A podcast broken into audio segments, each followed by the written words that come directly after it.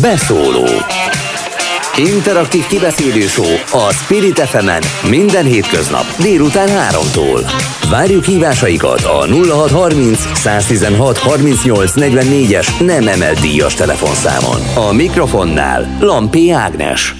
Nagyon kellemes szép délután kívánok mindenkinek, így van, kezdődik a beszóló, a Spirit FM interaktív közéleti műsora.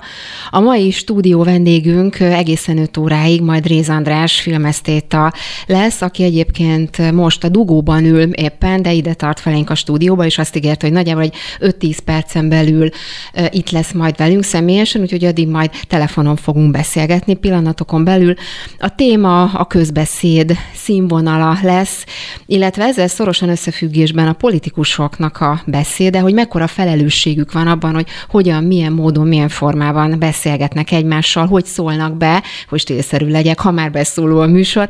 Aztán beszélgetünk arról is, hogy hogyan kommunikálnak, hogyan alakulnak ki az árhírek például, vagy különböző összeesküvés elméletek, és az, hogy ezek az elméletek hogyan hatnak például a szavazókra, és persze kihagyhatatlan ebből a szempontból a közösségi médiának a szerepe, a Facebook szerepe, annak a hatása, és ha már politikusokról beszéltünk, akkor itt lesz a műsorban Hajnal Miklós is, a Momentum elnökségi tagja. Őt is ebben a témában fogom kérdezni, és itt lesz Hollik István is, a Fidesz kommunikációs igazgatója. Szintén nagyon kíváncsi vagyok, hogy mit, mit gondol, mi a vélem, véleménye erről a témáról, mert hogy aktualitása is van egyébként ennek a témának. Például Jakab Péter, a, moment, a Jobbik elnökét, aki ugye ficsúrozott a parlamentben Kövér László 9,6 millió forintra büntette meg. Azt írta ezzel kapcsolatban Jakab Péter, hogy megjött Kövér elvtárs levele, most már tudjuk mennyit ér az a szó, hogy ficsúr, ha Fideszesre mondják. Tessék megkapaszkodni közel 10 milliót, ezt írta ki a Facebookra Jakab Péter, úgyhogy ez lehet az aktualitás, de egy szemtalan más példát tudunk azzal kapcsolatban mondani, hogy hogyan, milyen formában illetik egymást a politikusok, és hát valljuk be őszintén a polgár polgárok is, a szavazók is, egyre durvább a közbeszéd, sokan beszélnek arról, hogy például családokat, baráti kapcsolatokat tehet tönkre az, hogyha valaki mondjuk politikailag mást, más nézeten van, vagy más a vélemény, és egész egyszerűen nem tudunk erről normálisan beszélni. Úgyhogy lesz téma bőven, és akkor, ahogy ígértem önöknek, Réz Andrással addig, amíg ideér a dugó, dugóban ül egyelőre, úgy tudom, de már itt van velünk a vonalban. Jó napot kívánok! Halihó, szia! Most már a helyzet sokkal jobb. Száguldok, mint a rakéta felétek. Úgyhogy mindjárt ráfordulok a Pongrác útra, és ez azt jelenti, hogy már gyalog is pillanatok alatt odaérek. Hú, akkor ez már tényleg úgy, csak... már is veletek vagyok. ez már tényleg csak néhány perc, akkor köszönjük szépen, akkor a közlekedési információ is meg volt így péntek délután, meg gondolom, hogy nem tudom, hogy merről jöttél, de gondolom, hogy akkor végig nagyon nagy volt a dugó. Figyelj, a Rózsadomról jövök 57 perce. Az igen. Akkor tényleg húzós lehet ez a péntek délután, de akkor legalább hallgattad addig is a rádiót. Gondolom. Hát, ez az előnye meg volt. Na jó, vágjunk akkor, vágjunk akkor bele. Egy 2016-ban készült interjút olvastam veled, és abból szeretnék néhány mondatot idézni, mert eléggé aktuális, és mondom még egyszer, 2016-ról beszélünk, a HVG-ben jelent meg egyébként ez az interjú, és akkor idézem, azt mondod, hogy a hatalomipar ma épp ezt játsza, hogyan lehet még nagyobb, már végképp megrendíthetetlen, kontroll nélküli hatalomipari tömböket gyúrni. Ha a hatalomiparnak sikerül elegendő pénzzel, tulajdonnal, törvényel és szöges dróttal tudta körülbástyáznia magát, akkor egyszer csak elkövetkezik az a boldog állapot, hogy már nincs versenyre kényszerítve.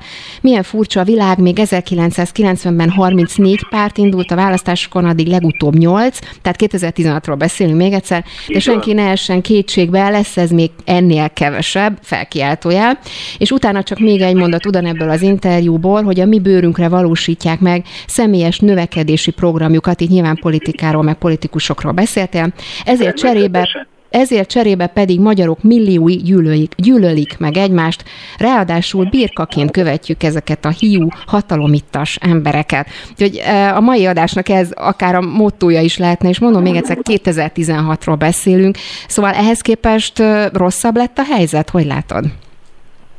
Valamivel rosszabb. Nagyképű dolog lenne azt mondani, hogy na ugye már akkor megmondtam, de hát nem csak én mondtam meg, már akkor világosan látható volt, hogy elindultunk egy olyan úton, amely, hogy is fogalmazzam meg neked, bennünket, a normális hétköznapi embereket tesz tönkre. Mert lehet, hogy gonosz, amit mondok, de engem különösebben nem érdekelnek a hatalomiparosok. Nem nagyon érdekel az, hogy hogyan élnek, kivel hálnak, de az egy gyilkos dolog, tudod, amikor megosztanak bennünket, és amit az elején mondtál, az például tök fontos volt, és ez már régebben kezdődött, hogy akár családokat szakítanak ketté. Na most ebben benne van persze egy másik tendencia is, és ez nem feltétlenül csak Magyarországra igaz, hogy egyre kevésbé van módunk arra, hogy beleszóljunk a dolgok menetébe, szurkolók lettünk, és a hatalomipar pedig imádja ezt a helyzetet. Nem, ne hozz döntést, figyelj, bíz ránk az egészet, neked egy feladatod van, négy évenként eldöntheted, hogy kiverjen át, kierültesse rád az akaratát, a véleményét, hogy, hogy kivegye el a szabadságodat. Tudom, hogy ez most olyan fenkölten hangzik, hogy szabadság, de tényleg erről beszélünk, hogy ezek a hatalomipari tömbök egyre mélyebben nyúlnak bele még a magánéletünkbe is. És az eltelt öt évben pedig nagyon helyes volt, hogy gyorsan hozzátetted, hogy a, hogy a, a Facebook, a közösségi háló, a social média működése ebbe hogyan játszik bele. A helyzet ugyanis annyit romlott, hogy az elmúlt öt évben mi lényegében kivétel nélkül a a social média dolgozói, munkásai, csinálói és tárgyai lettünk.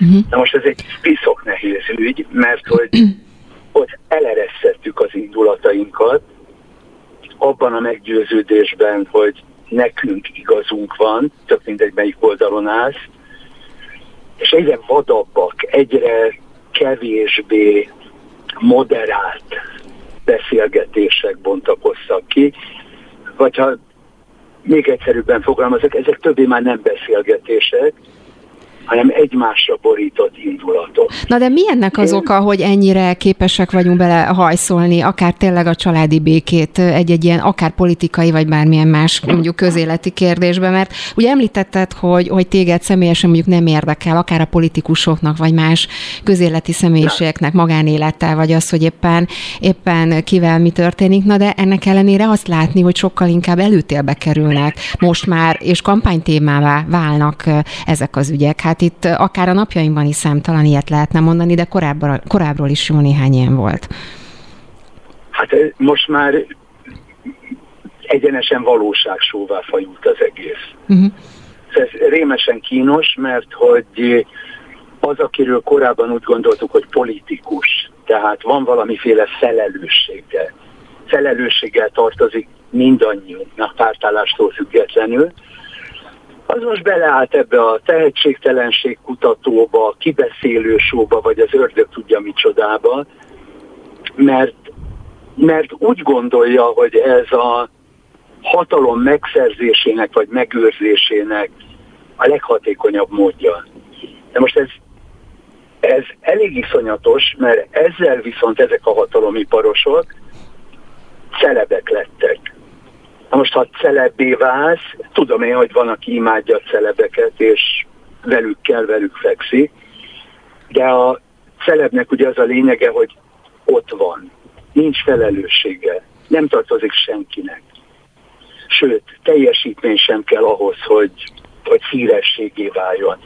Na most, amikor a hatalomi parosok megszűnnek politikusok lenni, és ilyen celebek lesznek, akik egy számomra nagyon ellenszembes kibeszélő sóban esnek egymásnak, akkor én úgy érzem, hogy egy csomó minden megroppan. Nyilvánvaló az első helyen a bizalom. Uh-huh. Sómenek. Nem, mi, miért is kellene bíznom bennük? Meg, meg ha ők nem vállalnak felelősséget semmiért, nekem muszáj. Ha ő elereszi a száját, és nagyon durva dolgokat mond, akkor én miért ne tehetném meg a közösségi hálón, hiszen akkor nekem még annyira se kell átgondolnom, hogy mekkora felelősségem van, amikor kijön belőlem egy mondat. Uh-huh. De úgy tűnik, hogy, hogy, vagy hogy látod, hogy erre van egyébként mondjuk társadalmi igény? Tehát honnan indul el? Ugye fel szokták tenni a, a, a kérdést, hogy, hogy a társadalmi igény határozza meg, hogy egyre inkább bele, ebbe az irányba kell elmenni, vagy a politikusok próbálják magukat ebbe az irányba vinni, és aztán ez hat a társadalomra. Szóval melyik, melyik iránya a működőképes? Őrült nehéz megmondani, és én ennyire azért nem vagyok okos. Én ilyenkor talán jelképesen, talán nem jelképesen. Azt szoktam mondani, hogy az életük irányítását átvették a marketingesek, vagy ahogy egy kortás orosz író mondja, a marketológusok. Uh-huh. Na most a politikus, hatalomiparos ugyanúgy ki van szolgáltatva ennek a szemléletek, mint mi. Tehát az egyik oldalon azt mondja a marketológus, hogy egyél nyilvánosan osztrigát, mert az jó hatással lesz a te célcsoportodra. A marketológus ezzel viszont beviszi, és szándékosan mondtam osztrigát, mert ez még eddig nem fordult elő náluk, beviszi az osztrigát a, a civilek, az egyszerű polgárok tudatában. Tematizálja az ügyet.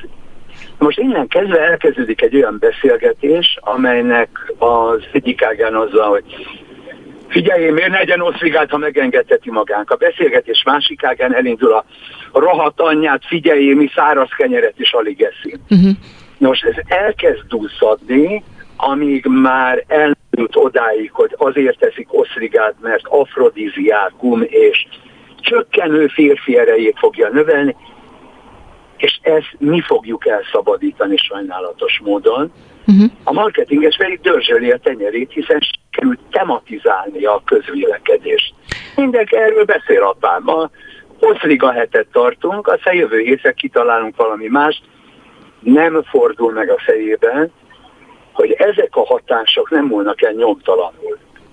Ott marad bennünk valami, hogy, hogy már alig várjuk, hogy legközelebb éppen tofu tegyen a politikus. Beszállunk ezekbe a beszélgetésbe, hogy kinek mekkora testtömegindexet, meg hogy milyen szinten beszéli a nyelvet. Hát azért, ha most felidézed az elmúlt napokat, heteket, ezek a beszélgetések, ami olyasmibe sodortak bele bennünket, amire én hétköznapi polgárként azt mondom, hogy na megbocs, ez, ez méltatlan. Uh-huh. Most nem, konkrét politikusi beszólásokra gondolsz, amelyek mondjuk akár a parlamentben elhangoztak, vagy, vagy valamelyik más konkrét témára? A parlamentet nem követem, de hát ami a testtömegindexet meg a nyelvtudást illeti, uh-huh. az azért úgy jelen volt mindannyiunk életében, nem kellett volna ott lennie, mert hogy ebben a pillanatban, amikor azt mondod, hogy de baj, de nem baj, de nem kövér, sovány, de igenis tudja, nem tudja. Valami olyasmiről beszélgetünk, amihez az ég egy világos semmi közül nincs. Tehát ahhoz lenne közünk, hogy ezek a derék urak mit ajánlanak, mi lesz velünk, mit fognak csinálni, jól sáfárkodnak-e a pénzünkkel. Szóval én régi módi vagyok, és én azt hiszem, hogy vannak fontos kérdések, és vannak olyan kérdések, amelyekben meg rohadtul semmi közünk beleszállni, meg vitatkozni, meg erről beszélni, hogy hát akkor ennek alapján ki alkalmas, ki nem. Hát mondjuk ehhez, ehhez képest ugye azt látjuk, hogy azért eléggé ezt tudnak szabadulni az indulatok, meg a beveszólások, és ugye a közbeszéd is, vagy a közbeszéd alakulása is témája lenne ennek a mai műsornak, és hát én kigyűjtöttem jó néhány, hogy mondjam, ma már szinte klasszikusnak számító beszólást, ami elhangzott, akár a parlamentben, akár Facebookon, akár más fórumon meghatározó politikusok szájából. Tényleg, tehát a kreténtől kezdve a büdös bunkó, ugye a moslékoalíció, a csicska, a, és sorolhatnám még. És ugye most aktualitás, amit az előbb említettem, ugye, hogy Jakab Péter ficsúrozott a, a parlamentbe, talán erről hallottál, mert elég nagy híre volt. És, és ugye Kövér László most például 9,6 millió forintra büntette meg. Te hogy érzed, hogy, hogy ez a ficsúr, most vegyük ki akkor ezt a konkrét példát, mert ez most tényleg aktuális. Ez szerinted belefér mondjuk egy parlamenti közbeszédbe, vagy ez, vagy ez már sok volt? Nem tudom neked megmondani. Mert hogy sajnálatos módon nem látom, hogy mi a funkciója a parlamentnek. Uh-huh. Ezt most halálosan komolyan mondom, tehát ez nem ilyen vicces megjegyzés volt, hanem van egy olyan intézmény, amelyben ott vannak pártunk és kormányunk támogatói, és a hozzájuk rettenetesen ha- hasonló törpe kisebbség, amelyet ellenzéknek nevezünk. Csak hogy az utóbbinak nincs módja arra, hogy érdemi módon megváltoztassa a törvényhozó testület döntéseit. Na most akkor mi a fene történik ott? Mert ha mindösszesen annyi történik, hogy pártunk és kormányunk és az ő ellenzéke éles szavakat vált, akkor ezt a műsort engedelmed elén nagyon nem néznék. Uh-huh. Akkor, akkor inkább nézzük a revőt, vagy ezzel az erővel akár nézhetjük a kibeszélő sót, vagy a valóságsót, bármiféle, hogy mondjam, nem túl magasra értékelt izé. Mert miközben én ugye mondtam neked az előbb, hogy mi is mélyen sárosak vagyunk abban, hogy a dolog így alakult. Uh-huh. Mert hiszen a közösségi hálón, talán a magánéletünkben azért nem vagyunk ennyire szemétládák, de a közösségi hálón durvákat mondunk, azért nagyobb a felelőssége azoknak, akik politikai döntéshozók, akik irányokat szabnak, akik döntenek az életünkről, félreértés ne essék, és egyben, jó, ezt nem akarom túl bonyolítani, szóval ne gondolt, hogy most valami fejnehéz izére gondolok, uh-huh. szóval, hogy a világot szavakkal is változtatjuk. Tehát ha azt mondja a miniszterelnök, hogy ne arra figyelj, amit mondok, hanem arra, hogy mit csinálok, erre valami olyasmi a válaszom, hogy elnézés a szavakkal is csinálja a világot. Hát nagyon is csináljuk, hát abszolút igazad van. Tehát azért itt, itt szerintem azért emeltem ki ezeket a, az extrém példákat, mert amikor az ember mondjuk nyilván másokkal beszélget akkor, és megkérdezi azt, hogy na, na mi volt a parlamentben, vagy akit ez érdekel mondjuk, mert hát választások is lesznek, tehát nyilván oda... Ja, a parlamentben édesem anyáztak. És akkor még mi volt? Ja, azt nem nagyon tudom, hogy mi volt. Na igen, erre, az erre igen, ellenkezett. Igen. igen, arra emlékszem, hogy a, volt valami íze.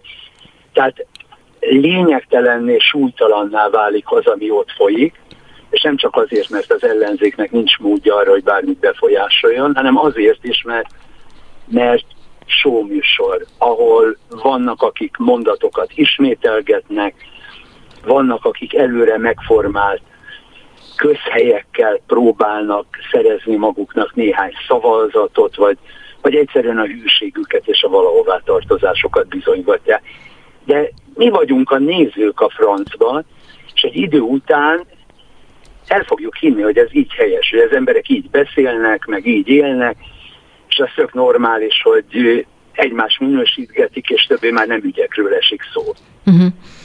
Ne, éppen meg akartam kérdezni, hogy merre jársz egyébként, mert hogy még mindig telefonon beszélgetünk, mert meg, hogy akkor egy... Meg fogsz, meg fogsz lepődni, itt előttem egy kerek épület magaslik, és ez a Pataki műház, amiből uh-huh. nem nehéz kiszámolnod, hogy, hogy pár perc múlva itt vagy. percen belül ott vagyok, abszolút offline a társaságodban. Akkor egy nagyon-nagyon pici türelmet is fogok kérni, mert közben viszont vannak telefonálóink, mert hogy ez a műsor arról is szól, hogyha a hallgatóknak van az adott nagyon témával helyes. kapcsolatban véleménye, észrevétele, gondolata, akkor nyugodtan hívjanak minket. Mondom a telefonszámot is 0630 116 38 44, úgyhogy addig, amíg beérsz, addig én beszélgetni fogok egy hallgatóval, aki... Így van, én a dolmányos varjak között már is leparkolok és rohanok a bejárat. Rendben, akkor mindjárt itt személyesen találkozunk. Mi pedig akkor addig beszélgetünk, méghozzá Bandi, Bandi bácsival. Jó napot kívánok! Jó napot kívánok, Ágikán! Hát, Na ember... mit szól a közbeszédhez, a, a ficsúrozáshoz, a csürhéhez, büdös bunkóhoz, és sorolhatnám? Ágikám, én nem mai gyerek vagyok már, de gyerekkoromban, ha ö, egymás között ö, játék vagy egyéb összetűzésnél csúnyán beszélt az egyik a másikhoz, akkor azt mondtuk egymásnak, neked se volt gyerekszobád. Uh-huh. Na most valószínű, hogy ezeknek az uraknak se volt. vagy ha volt, akkor nem kaptak kellő szülői nevelést. De lépjünk tovább. A rendszerváltás meghozta ezt a nagy demokráciát, ezt a nagy szólásszabadságot, mert annó még Torgyán Józsi bácsi a Horgyulának azt mondta, hogy mondjon le. Mondjon le a parlamentbe. Akkor még egyenes közvetítés volt, azt hiszem, a TV2 a parlamentből, de én azt mondom, hogy a parlamenti közvetítéseket újra bevezetném, de valami szigorú intézkedést kellene hozni, hogy a... Hát van itt szigorú intézkedés. Hát éppen mondtam, hogy Jakab Péter majdnem 10 milliós büntetés kapott a ficsúrozásért. Hát van itt büntetés, abszolút van. Hát nagyon, ezért ilyen, ilyenre még talán nem is volt példa, hogy ennyire megbüntessenek egy képviselőt, azért, mert azt a szót használta, hogy ficsúr. De én most nem a kifejezést, hanem a, a, a, a, ház, a házszabály, vagy nem tudom milyen játékszabály szerint, hogy sárga lap, meg piros lap, mint a fociba van. De hagyjuk is, hogyha ez a 10 millió forint, ez a ficsúr dolog, ez meg nem egy sértő kifejezés. Ez egy, mondjam, egy régen a, a gentry világban ficsúrott a egyik a másikat, a, a kávéháza, vagy itt ott, aki egy kicsit rátarti volt, fennhíjázó volt, ne adj Isten volt pénze, vagy ö, anyagilag úgy át, és olyan volt a beosztása. De ezt tegyük félre, ez egy nagy hülyeség, hogy ezért büntetik, és az a hülye, aki nem veszi észre, hogy mire játszik a kövér László. Uh-huh. Hanem hanem... De mire játszik a Kövér László? Hát itt azért a, hát tőle is lehet már nagyon súlyos mondatokat, meg kifejezéseket mondani, tehát ő is mondott hasonlókat. Hát ezt mondom, hát évekkel ezelőtt, mikor a, a kötelet is ö, főhozta. Vagy nem menjünk messzire, ha már a, a médiánát vagyunk. A ö, Hír TV-be a Bayer cég meg a, a hírtévés csörte műsor. Hát ott olyan kifejezéseket használnak, amiért ö, nem 10 milliót, hanem örökre eltiltanám a, a képernyőről. És hát itt a, a média felügyelet az hol van? Uh-huh. Az nem szól. Nem, mert az ember nem jut információhoz, hogy na ezt a tévéműsort tiltom, nem tiltom, az ATV fórum műsorában, hogyha betelefonáló nem olyan kifejezést használ, ami képernyőre való, akkor ott a műsorvezető azt mondja, hogy ezt vonja vissza, vagy, vagy előfordult már azt is, hogy akkor ö, lekapcsolták. Köszönöm szépen, és lekapcsolták. Uh-huh. Bandi bácsi, köszönöm mi, szépen, nagyon sok érdekes szempontot felvetett. Egyrészt ugye beszélgetünk majd minden, mert örömhírrel szolgálják meg közben Réz András egész konkrétan megérkezett, és most már személyesen itt van velünk a stúdióban. Úgyhogy ő is hozzá fog majd ehhez szólni. Köszönöm szépen, hogy elmondta a véleményét, és nagyon, nagyon kellemes, szép hétvégét kívánok. Örülnék neki, hogyha a Karácsony Gergelyt nem állandóan a nap 24 órájába ö, ekéznék, hogy iskola, nem nem iskola, óvoda, tudangoló, nem tudangoló, erre nincs szükség. Hát kampány van erre, csak azt tudom mondani, úgyhogy még hozzá eléggé, eléggé De benne vagyunk már. A, a, Köszönöm. az állampolgárokat. Köszönöm szépen, Bandi bácsi, még egyszer. Jó, viszont, viszont hálásra. Minden jót és szép hétvégét. Na és akkor szerintem folytassuk innen, ami itt felvetődött, mert ugye azt mondta a, a betelefonáló Bandi bácsi, hogy szerint a ficsúr az belefér, tehát hogy ezért nem kellett volna ugye így megbüntetni például a Péter, szóval te hogy látod, hogy van ennek ami határa, ahol ezt még lehet mondani, azt meg már nem lehet mondani? Mert ugye itt végül is egy szubjektív döntés született, hogy mi fér bele, meg mi nem fér bele, és itt lehetne, meg, meg ki is írta magamnak a házszabálynak a vonatkozó paragrafusát, de ezt most nem fogom beolvasni, mert nem tudom, hogy mennyire releváns mondjuk erre a szituációra, szóval, hogy, hogy ezért létezik szerinted egy határ, amit még, le, még nem lehet mondani, meg amit már nem lehet mondani? Te én azt mondom, hogy ez egy rémes dologba sétálunk bele, mert Igen? Hát... ugye az előző beszélgetés is arról szól, hogy hogyan lehet ezt a ez egyébként is fölöslegesen túlszabályozott világot tovább szabályozni. Hogyan tiltod le? Hogyan zárod be? Hogyan szabsz ki további büntetéseket? Na most én ezt az egészet egy nagyon súlyos morális problémaként értelmezem. Na most figyelj, hogyha mindenkit színné büntetsz, akkor soha többé nem lesznek rossz szavak? Ha letiltod azokat a műsorokat, ahol, ahol hát illetlen dolgokat mondanak, vannak ilyenek. Akadnak bőven. Igen. Akkor ezek a gondolatok kész, örökre elvágva. Inkább arról van szó, hogy ahogy a politikusok felelősségéről dumálok, elnézést, de a megszólaló embernek is van felelőssége. Én például rösteltem, hogy miért nem indultam el egy fél órával előbb, mert hogy megszólalóként az a felelősségem, hogy itt legyek, ha te már meghívtál, meg, meg hát nekem valamit mondanom kell.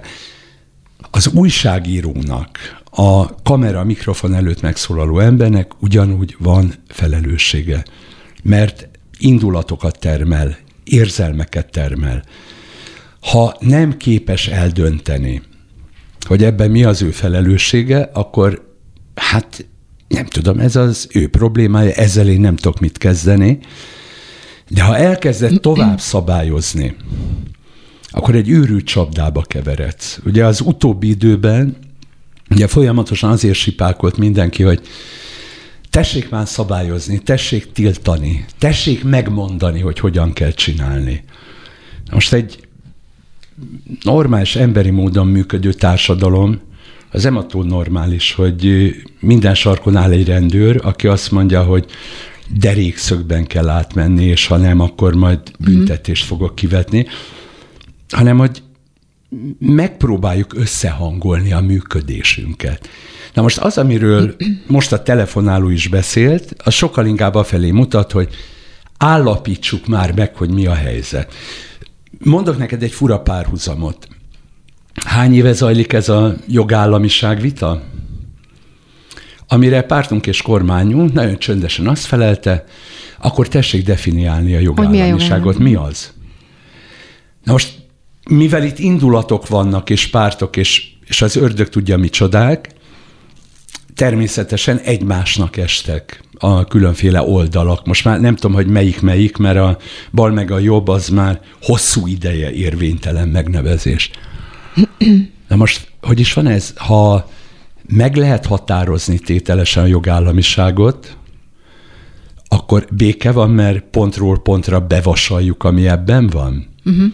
Vagy, és ebből származik egyfajta zűrzavar, hogy a különösebben nem hatékony Európai Unió úgy gondolta, hogy az, hogy jogállamiság az egy közmegegyezés. Tehát, hogy úgy lehet, hogy nem tudjuk pontokba szedni. De azért úgy nagyjából mindenki érzi, hogy, nagyjából hogy hol vannak érzi. a határai. Amire pártunk és kormányunk azt mondta, hogy ha ennyi dumáltok róla, akkor határozzátok meg első, második, hetedik paragrafusba.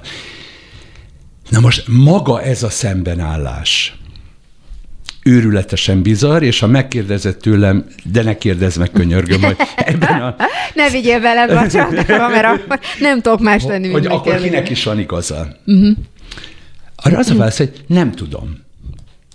Abszolút nem tudom, mert hogy az egyik gondolat azt mondja, hogy ha van szabály, és a szabály szerint cselekszem, akkor ne kötözködj velem. A másik meg azt mondja, hogy hát ez egy ilyen kicsit gomolygó, mi fene ez a jogállamiság, de hát ugye mi itt, mint kiművelt európaiak, mégiscsak sejtjük, hogy mi, mi a helyes amikor azt mondja a pártunk és kormányunk, hogy tessék pontokba szedni, az egy nagyon kemény álláspont, mert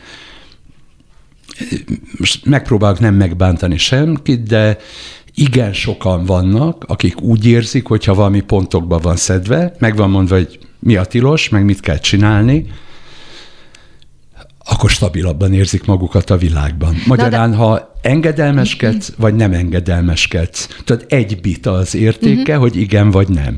Na de ugyanakkor azért mégiscsak vannak olyan kifejezések, meg, meg azért, amiről te is beszélsz, szóval amikor az ember másról a köz nyilvánosság előtt megszól, azért annak mégiscsak van súlya vagy jelentősége, és, és azért szerintem látni a hatását sokszor, Hogyne. mert ugye erre hivatkoznak, és ez nagyon érdekes játék, mert, mert ugye az egyik elkezdi, akkor a másik talán magának hivatkozási alapot Abszolút arra, hogy akkor én is mondhatom. És innentől kezdve elkezdődik egy ilyen, egy ilyen tenisz labda pattogtatás egyik oldalról a másikra, aminek nincs vége. És én ezt próbálom megfejteni, hogy ez, ez most a kampány miatt kezdődik, mert ugye kampány lesz, és elkezdjük mondogatni. Na de figyelj, a kampány lehet, az 1461 napig tart, mint tudjuk. Ugye? Na persze, na persze.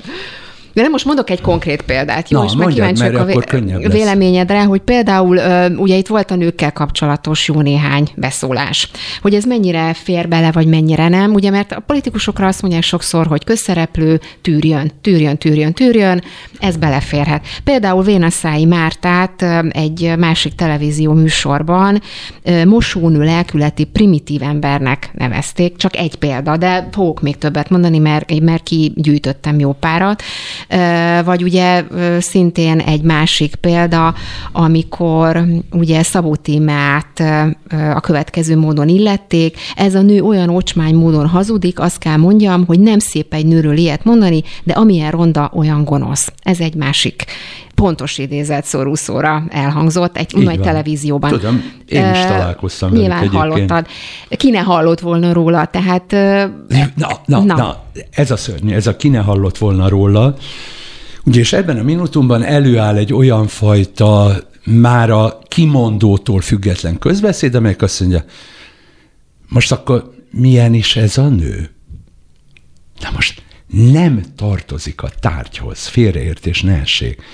Tehát az, amikor személyesen belegyalogolnak valakibe, és itt most nyilvánvaló, hogy a karaktergyilkosságig elmegy ez az egész, az sikeresen hozzájárul ahhoz, hogy mi teljesen hétköznapi polgárok szeressünk, gyűlöljünk, kiátkozzunk valamit, vagy egyenesen talapzatra állítsuk fel, de mi közünk hozzá. Szóval nekünk ahhoz lenne közünk, hogy mi van a mi életünkkel, mi a mi érdekünk merre fordul a világ attól, hogy ezek a jóra való emberek ott mindenféléket beszélnek. Na most ezekkel viszont, ugye rá akartam vágni nagyon egyszerűen, hogy, hogy tematizálnak. Mert hogy valaha még tudod, a kommunikáció elméletben mondjuk a tematizálás. Hát ez egy kulcs kifejezés szerintem mai napig Igen, most a tematizálás annyiban változott az elmúlt években, hogy annak idején úgy gondoltuk, hogy ez azt jelenti, hogy bedobsz egy témát, és e körül forog minden, amiben egyébként tök, tök nagy igazság volt. Na most mi történik akkor, amikor a szavak is áldozattá válnak?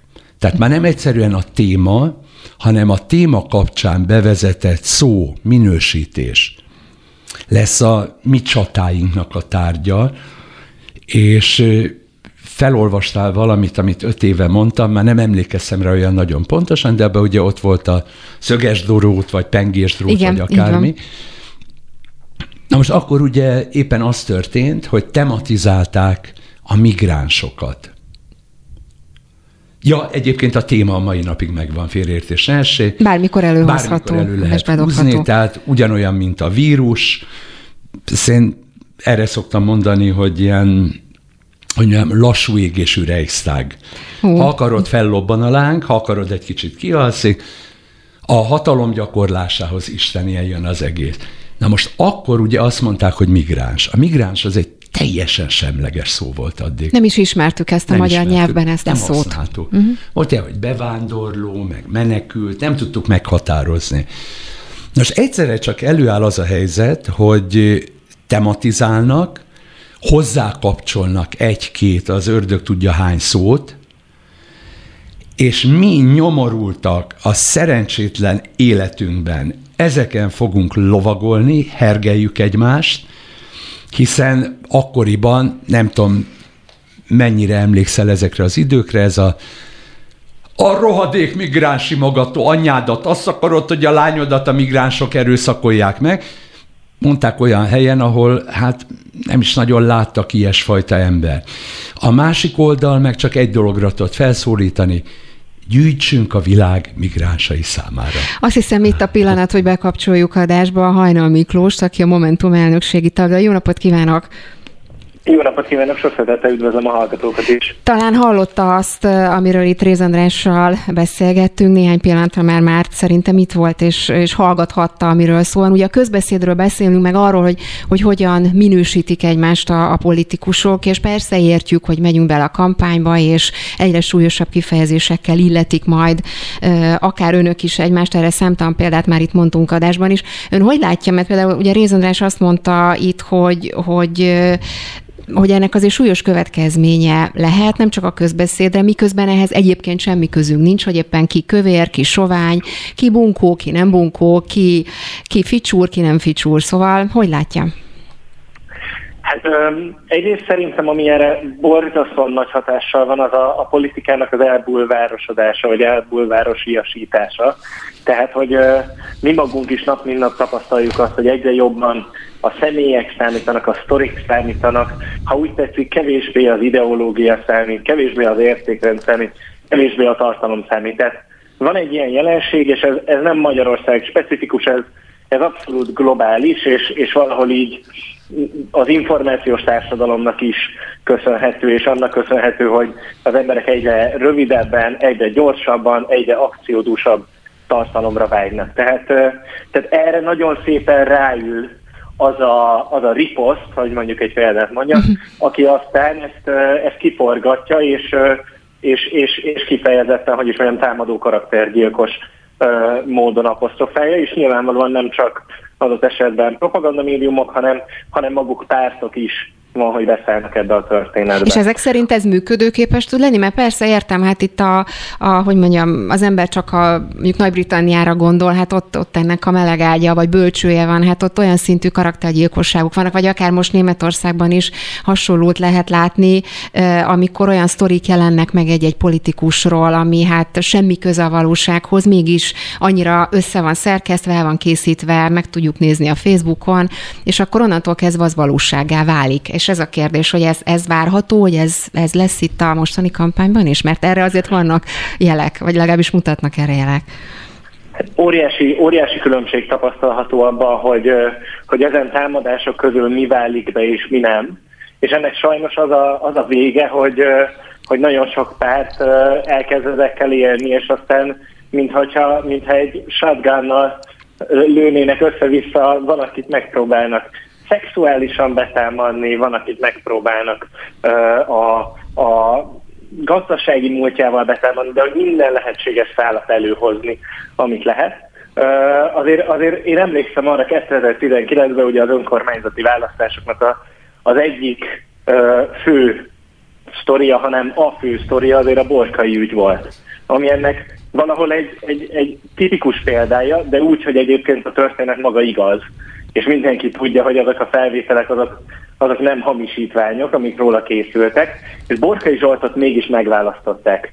És valahol a, a dilemma úgymond az az, hogy, hogy meddig hiszünk ezeknek a támadásoknak, és hogyha túl sok ilyen támadás, túl sok karaktergyilkosság történik, akkor már már immunissá válik rá a, a választó, vagy a magyar ember, vagy bárki egyébként a világon, és bizonyos szempontból elinflálódtak ezek a támadások. Tehát ma de, már, de figyelj, hogyha, nem lehet, hogy az emberek is inflálódnak ilyenkor? Tehát, hogy egyre kevésbé bízunk bennük. Hogyha mindenki szemétláda, ha mindenkit leleplezte, most akkor, bocsánat, jövő tavasszal, akkor hova is húzzam a szarohat X-et? Van igazság, hogy az összességében rombolja a bizalmat és rombolja, rombolja azt a képét a politikának, amit egyébként közvetítenie kéne, hogy itt az országunk jövőjéről Így szól. van.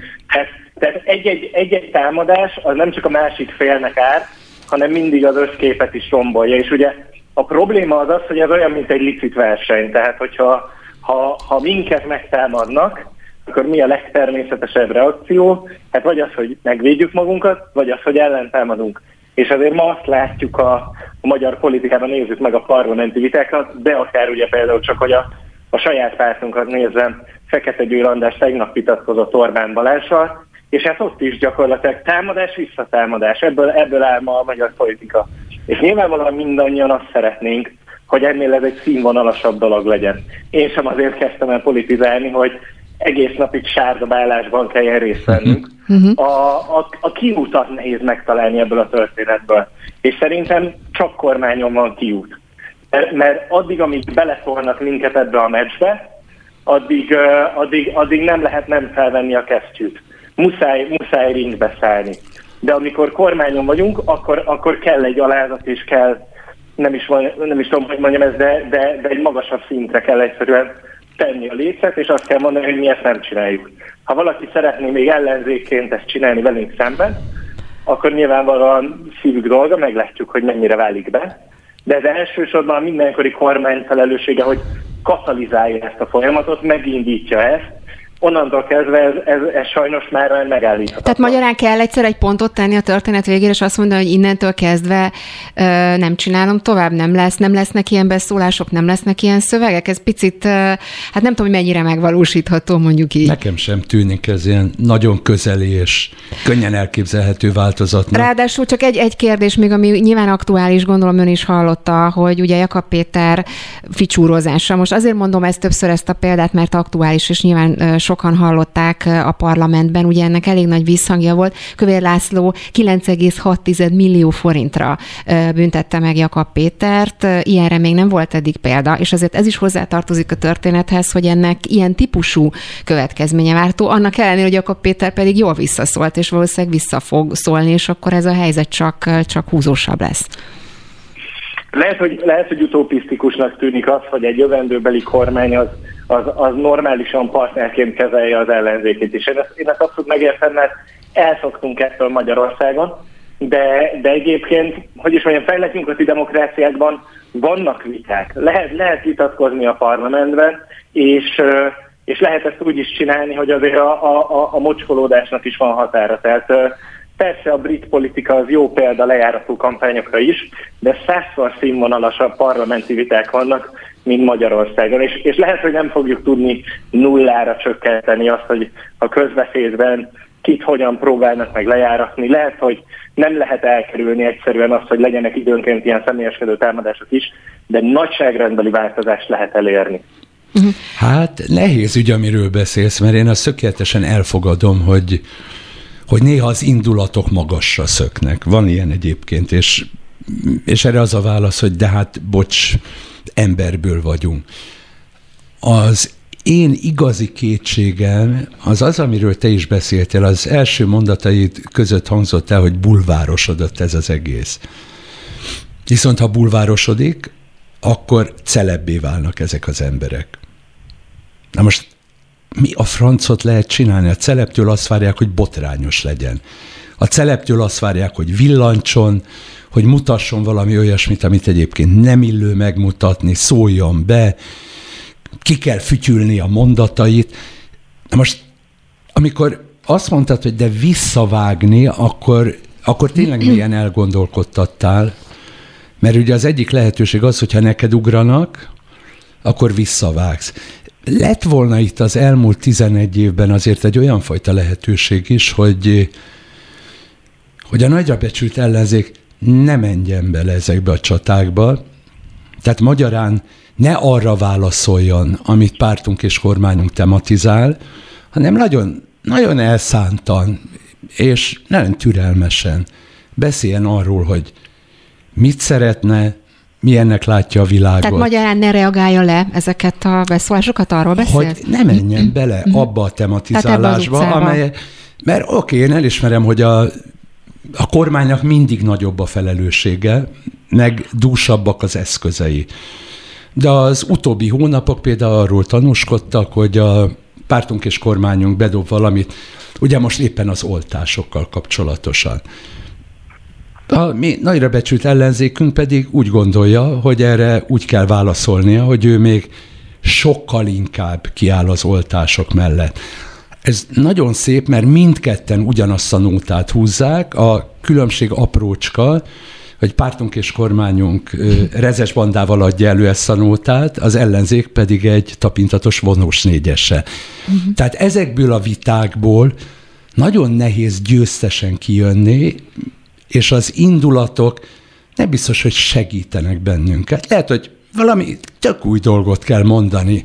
Ha az ellenzék feladatot ad a kormánynak, új mondatokat, új témákat, amelyekkel meg kell küzdenie, akkor lehet, hogy egy picit inkább elgondolkodtatja őket. Ha, ha szó esik viszont az anyjukról, a felmenőikről, a szexuális szokásaikról és a testalkatukról, ha látod, ott nehéz türelmesnek lenni, mert mert ott személyedben sértenek meg, uh-huh. és, és arra nincs egy igazán diplomatikus megoldás. Hát igen, kíváncsi vagyok, Hajnal Miklós mit gondol, hogy van erre bármilyen diplomatikus megoldás?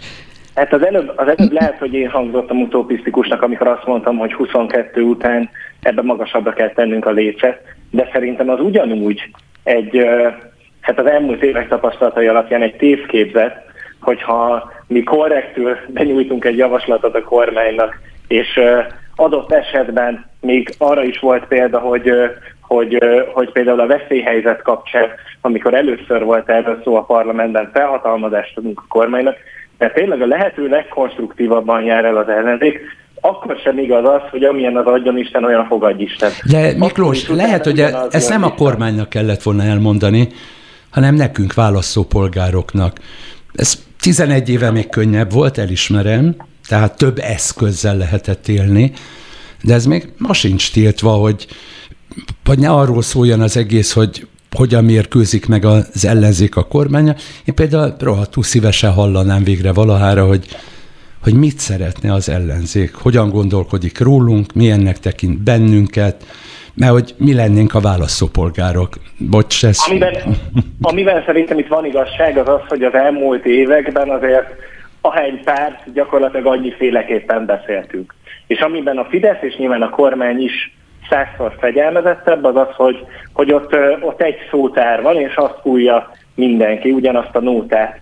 Viszont, viszont én azt remélem, hogy a, az ellenzéki együttműködésnek a következő hónapjaiban majd tudjuk azt bizonyítani, és, és ez igazából várhatóan leginkább az előválasztás után lesz lehetséges, hogy, hogy mi is képesek vagyunk egyrészt konszenzusra jutni tartalmilag, másrészt utána azt ugyanazzal a nyelvezettel képviselni. Mert azok az új fogalmak, amiket egyébként mondjuk a Fidesz behozott, erről is szó volt korábban, ez nem egy lehetetlen feladat, ehhez rengeteg munka, rengeteg ismétlés, és azt kell, hogy mindenki ugyanazt a nyelvezetet beszélje. És ebben van, van feladata az ellenzéknek, én ezt, én ezt nem tagadom. Ez a, ez a feladat akkor végezhető el könnyebben, hogyha köztünk is szorosabbá válik az együttműködés. Hát szerintem kíváncsi vagyok, hogy hogy alakul. Még nagyon szépen köszönöm Hajnal Miklósnak, a Momentum elnökségi tagjának, Halihó. hogy ezt elmondtad. Szép hétvégét, viszont hallásra, köszönöm, köszönöm szépen. szépen. Viszont hallásra.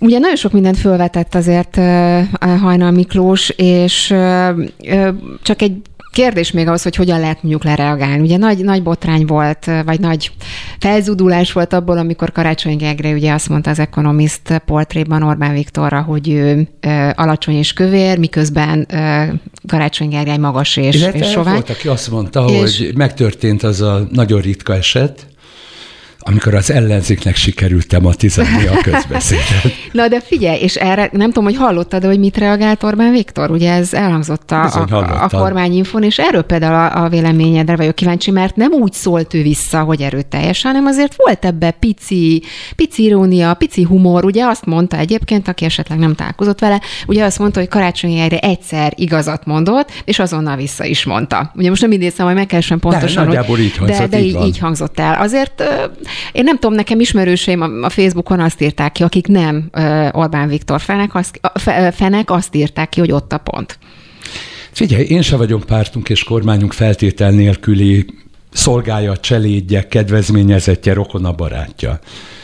De ezek a fura mondatok, amelyek a, hát a testi mi voltodra utalnak. Na most figyelj, itt van egy túlsúlyos vénszivar, kopasz is ráadásul a nyomorult, lúttalpas. Ja, nagyjából ezt korszatáltam, amikor megálltam a tükör előtt. Uh-huh. Most akkor, bocsánat, ezzel mire is vagyok én alkalmas? Szóval lehet nekem még ambícióim? Tehát a másik ember egyet testi mi voltába gyalogolni, talán éppen azért kockázatos, mert, mert Réz András megáll a tükör előtt, és azt mondja, hogy ú, a francba ez a pocak, ez azért nincs itt rendben, meg, meg hát azért egy kicsit már adhatnál magadra. Szóval ezek nem biztos, hogy sikeres gondolatok, még akkor is, ha tematizálják a közbeszédet, mert bennünk olyan fajta gondolatokat ébresztenek, amelyek nem jók. És Na, csak nem biztos, hogy a politikusok abból indulnak ki, hogy milyen gondolatokat ébresztenek Én bennünk, mert hogy ők ugye igazad. egész más dimenzióban Na gondolkoznak, és ez, ez okozza. De igazad van, és ez egy nagyon fontos dolog, ha már a kommunikációról dumálunk, hogy létezik egy, nevezük így most, hogy politikusi nyelvezet, és, és mi meg máshogy beszélünk. Létezik egy politikusi nyelvezet, amely meglepő módon nagyon hasonló mondatokat dob elénk, akár kormányoldalról hangzik el, akár a túloldalról. Tudod, azt digitalizálás, imádom. Kedvenced, igen? Zöld. Jaj, annyira szeretem, nagyon-nagyon jó. Megmutatni, hogy ki vagyunk, a nemzet miért, remek mondatok. És fura mondom, mondjuk, ha elolvasod a 99 programját, most mondjuk így egyelőre, hogy program, hiszen valószínűleg Hajnal Miklósnak abban igaza van, hogy majd az előválasztások után, majd akkor kikristályosodnak ezek az eszmék, lehet, hogy kicsit késő lesz már, de hát édes Istenem, de majd lesz kristályosodás. Na most mi a bánatot kezdjek vele, amikor ugyanazokat az izéket öblögetik. A sport, a testmozgás, az izé. A 99 kiáltványát, amikor elkezdtem olvasni, ugye az eleje az világos volt, mert az arról szólt, hogy pártunk és kormányunk miért nem teszi jól, amit tesz. Csak hogy ez nem egy program.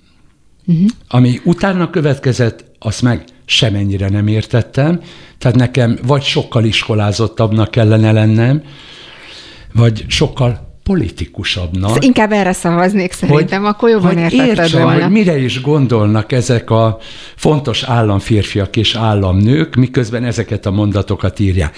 Nem sikerült megfejtenem, és azt hiszem, hogy ez rohadt nagy baj.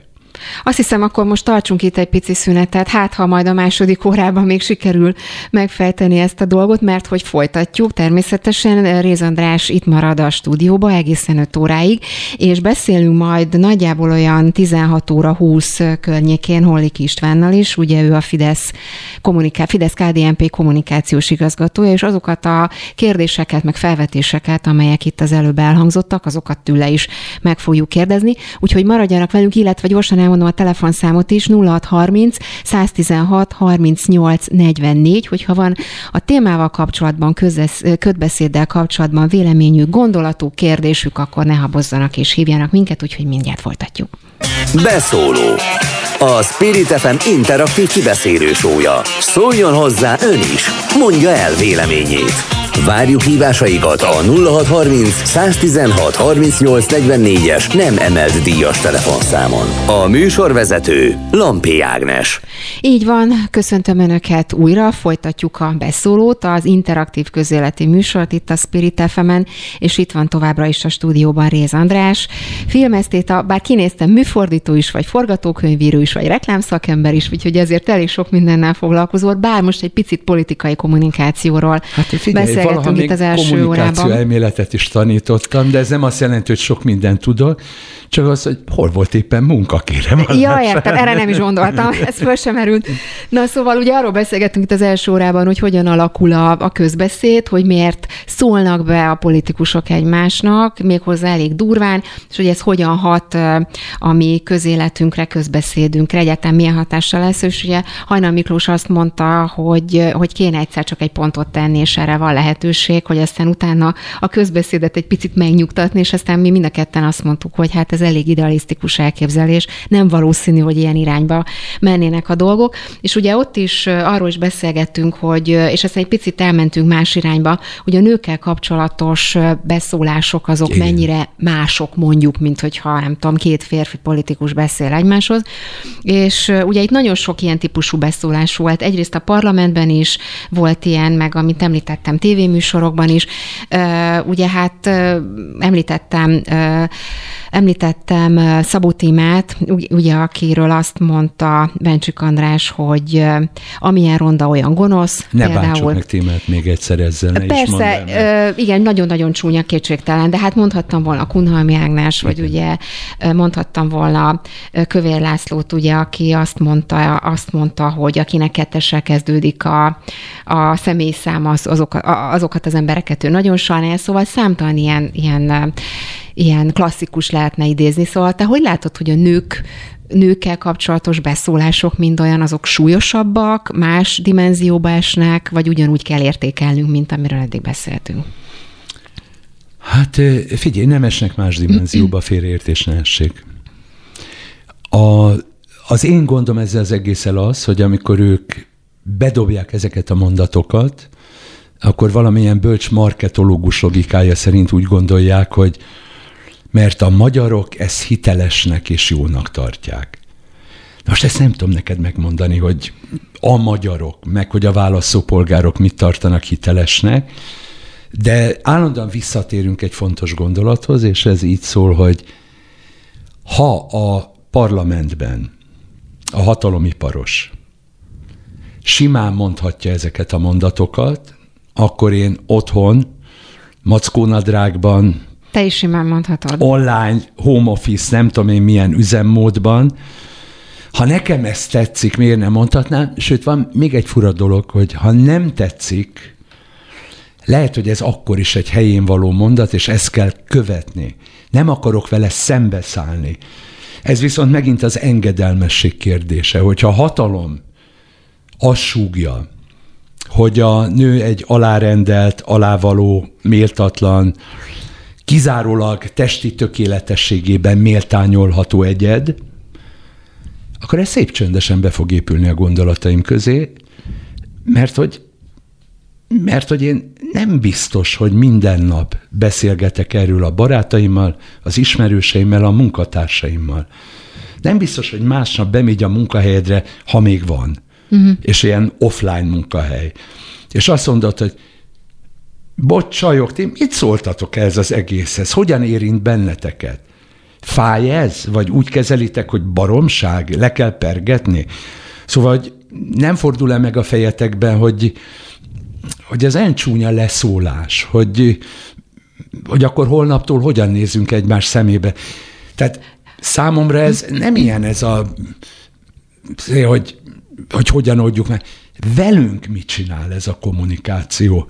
Amúgy meg én tökre belemegyek, hogy a hatalomiparosok rákos mezején, pajzsal, karddal, akármivel, bekiabálással, szentségeléssel küzdjenek meg egymással, de bennünket hagyjanak ki belőle, és őszintén szólva már szurkoló se szeretnék lenni. Pedig nem fognak kihagyni minket, szerintem ebben biztosak lehetünk.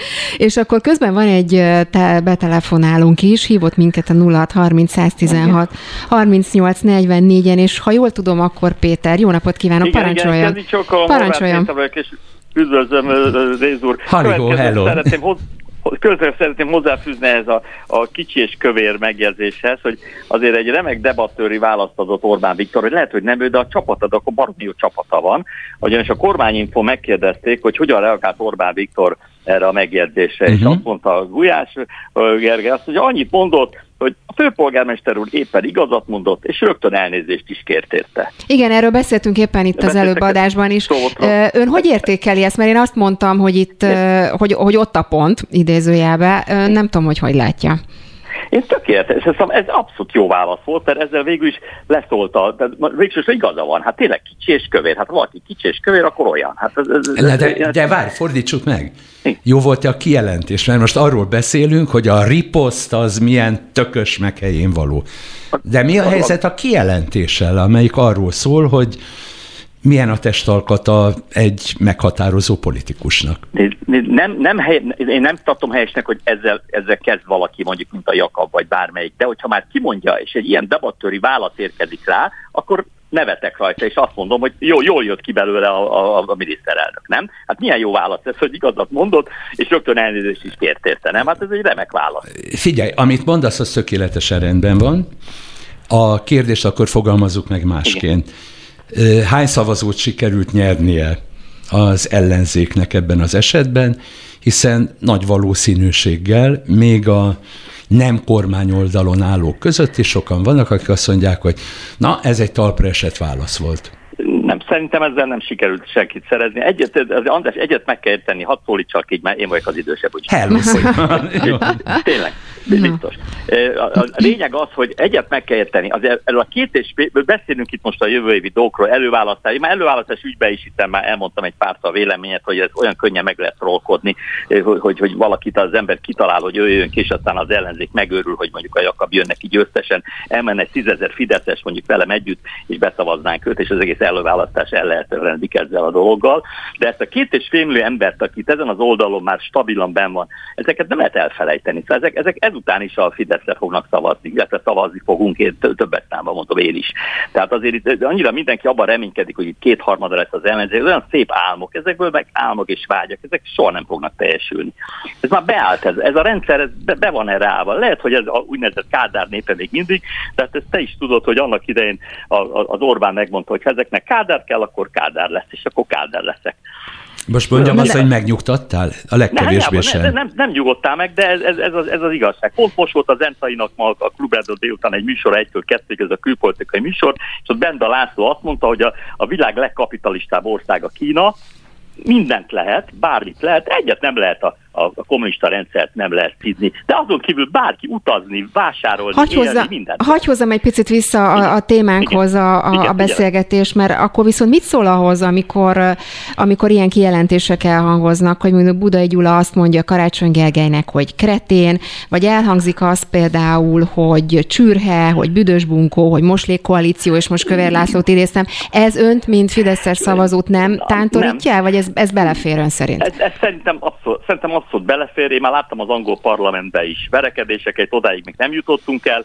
Meg kell büntetni. 5 millió, 8 millió, 4 millió, azt hát ki tudják fizetni, fizetni. Na de várjon, Kövér László, senki nem bünteti meg azért, mert most lég koalíciózik. Most azt mondta, hogy meg kellene büntetni. Hát ki bünteti Jó. meg őt ezért? Akkor Jó, teszem hát, fel a kérdést. De föl kell jelenteni, és meg meglátjuk, hogy mi lesz. Tessék följelenteni, és akkor majd el lesz döntve, hogy most lesz büntet, vagy nem lesz megbüntetve. Kész. Ez, ez egy ilyen dolog. Én nekem ezek beleférnek. Hiszen a közbeszédben is így beszélünk. Én szerintem, hogyha magánemberek egymásról beszélgetnek, ugyanilyen jelzőket használnak, nem? Hát én biztos vagyok benne, hogy az András is szokott így beszélni, meg ön is. Nem, nem, nem, én se szoktam. Nem, én se szoktam. Én úgy gondolom, tudod, én még a, az előző kádárizmusban azért elég sokat Igen. éltem, hát én és én egy ilyen alapvetően mocskos szájú egyed vagyok, aki úgy néha eleresztette magát, Igen. de volt egy pár dolog, ami akkor is világos volt számomra. Egy, nem mocskolok be senkit, főképpen nem nyilvánosan. Lehet, hogy egy kicsit beborozva baráti körben valakit leprázunk és kibeszélünk, de ezt nyilvánosan nem tettem volna. Ha meg oda csaptak a rohadék kamera elé, akkor igyekeztem, hogy olyan mondatokat mondjak ki, amelyek senkibe nem gyalogolnak bele. Szóval, tudod, az orvosi eskü, ez a Nil Nocere, ne árts. Igen. Igen, de a, most a szavazatszerzés szempontjából, most akármilyen nem, nem szép dolog, a, nem szép dolog. a Jakab-féle szövegek jók, tehát ezeket szeretik, az emberek ezeket szeretik hallani, hogy ilyeneket mondanak. Azt mondja, hú, anyukám, vagy apukám, ez, ugyanezt mondom a kocsmába én is a Józsinak, hogy ficsúr, vagy ugyan, ugyan, ugyanazt mondom, hogy hát ez egy kicsi kövér. Ezeket meg kell, meg kell válaszolni, és, és utána megy az élet. Én, ebben, én, én soha nem háborodtam ezen. Az egy másik kérdésnek vannak ilyen ö, anyagi szankciói, kifizetik, mennek tovább. Úgy de, azt de, a, a, de figyelj, Péter, bemegy a krimóba, ott van melletted ez a nagy marha, rongyát tetovált ember, aki olyan részek, hogy ketten fogják két oldalról. És ilyeneket mond. Erre azt fogod mondani, hogy a világon semmi baj nincs vele. Igen. De ragaszkodnál hozzá, hogy ő ott üljön a politikusi székben? De utána de ez, ez, ez az éremnek az egyik oldala. Abban a pillanatban, hogy ők ö, ö, olyan pozícióba jutnak, vagy olyan helyzetbe lesznek, már nem fognak így beszélni. Egyik se. Hát ez Dehogy nem. Ez, Épp erről beszélünk, beszélünk most, ez a téma, hogy, hogy, hogy a fenébe szabadult el a hatalom iparosok nyelve, és amit te mondasz, ez teljesen jogos, úgy beszélnek, mint ez a tetovált hústorony a kocsmában, nagyon Igen. benyomott állapotban. De ma már azért az nem történt meg, mint hogy ezeket 61-ben kb. hogy a Khrushchev verte a cipőjével az ENSZ-be Dehogy a, nem. Az Dehogy ez, nem, ez, várd meg a kampány folytatását. De még elképzelhető, még ez is elképzelhető. Ez, én, nem, én nekem ez egy színház, semmi problémám nincs vele, ettől független én Fidesz szimpatizáns vagyok, és én tudom, hogy ez a két és fél ember ez tántoríthatatlanul a Fideszre fog szavazni, és én nyugodt vagyok ebből, semmi problémám nincs. Péter, az azt egész... hiszem, hogy, hogy tanúságos volt ez a beszélgetés. Nagyon nagyon szépen Jó, köszönöm, hogy, hogy hívott és elmondta a véleményét. Jó, köszönöm. szia! Viszont hallásra és szép hétvégét, viszont hallásra. Szerintem nagyon tanulságos volt, és, és akkor ebbe a pillanatban szerintem be is kapcsolom adásba, mert itt van Hollik István, a Fidesz kommunikációs igazgatója. Jó napot kívánok! Kedi Csokom, köszöntöm a hallgatókat is. Hello! Nem, nem tudom, hogy hallotta itt az előző beszélgetést. Ugye a közbeszédről beszélgettünk meg a politikusok nyelvezetéről, és nagyon-nagyon sok minden elhangzott már itt, a, itt az adásban. Az, hogy a politikusok beszélhetnek-e úgy, mint mondjuk a, a kocsmában, és elhangozhatnak-e olyan kifejezések mondjuk a parlamentben, akár a ficsúr, amért ugye most Kövér László 9,6 millió forintra büntette Jakab Péter, de hát volt itt mások egyéb példa, amit a adás, adásban elmondtunk, amit mondjuk kormánypárti politikusok mondtak. Szóval ön hogy látja, hogy mennyire változott ez, és mennyire számíthatunk, hogy ez egyre durvább lesz mondjuk a, a kampány során? Hát az biztos, hogy nem vett jó fényt a politikára, úgy általában a magyar politikára, egyik pátra sem az, ami mostanában a parlamentben zajlik, ez tény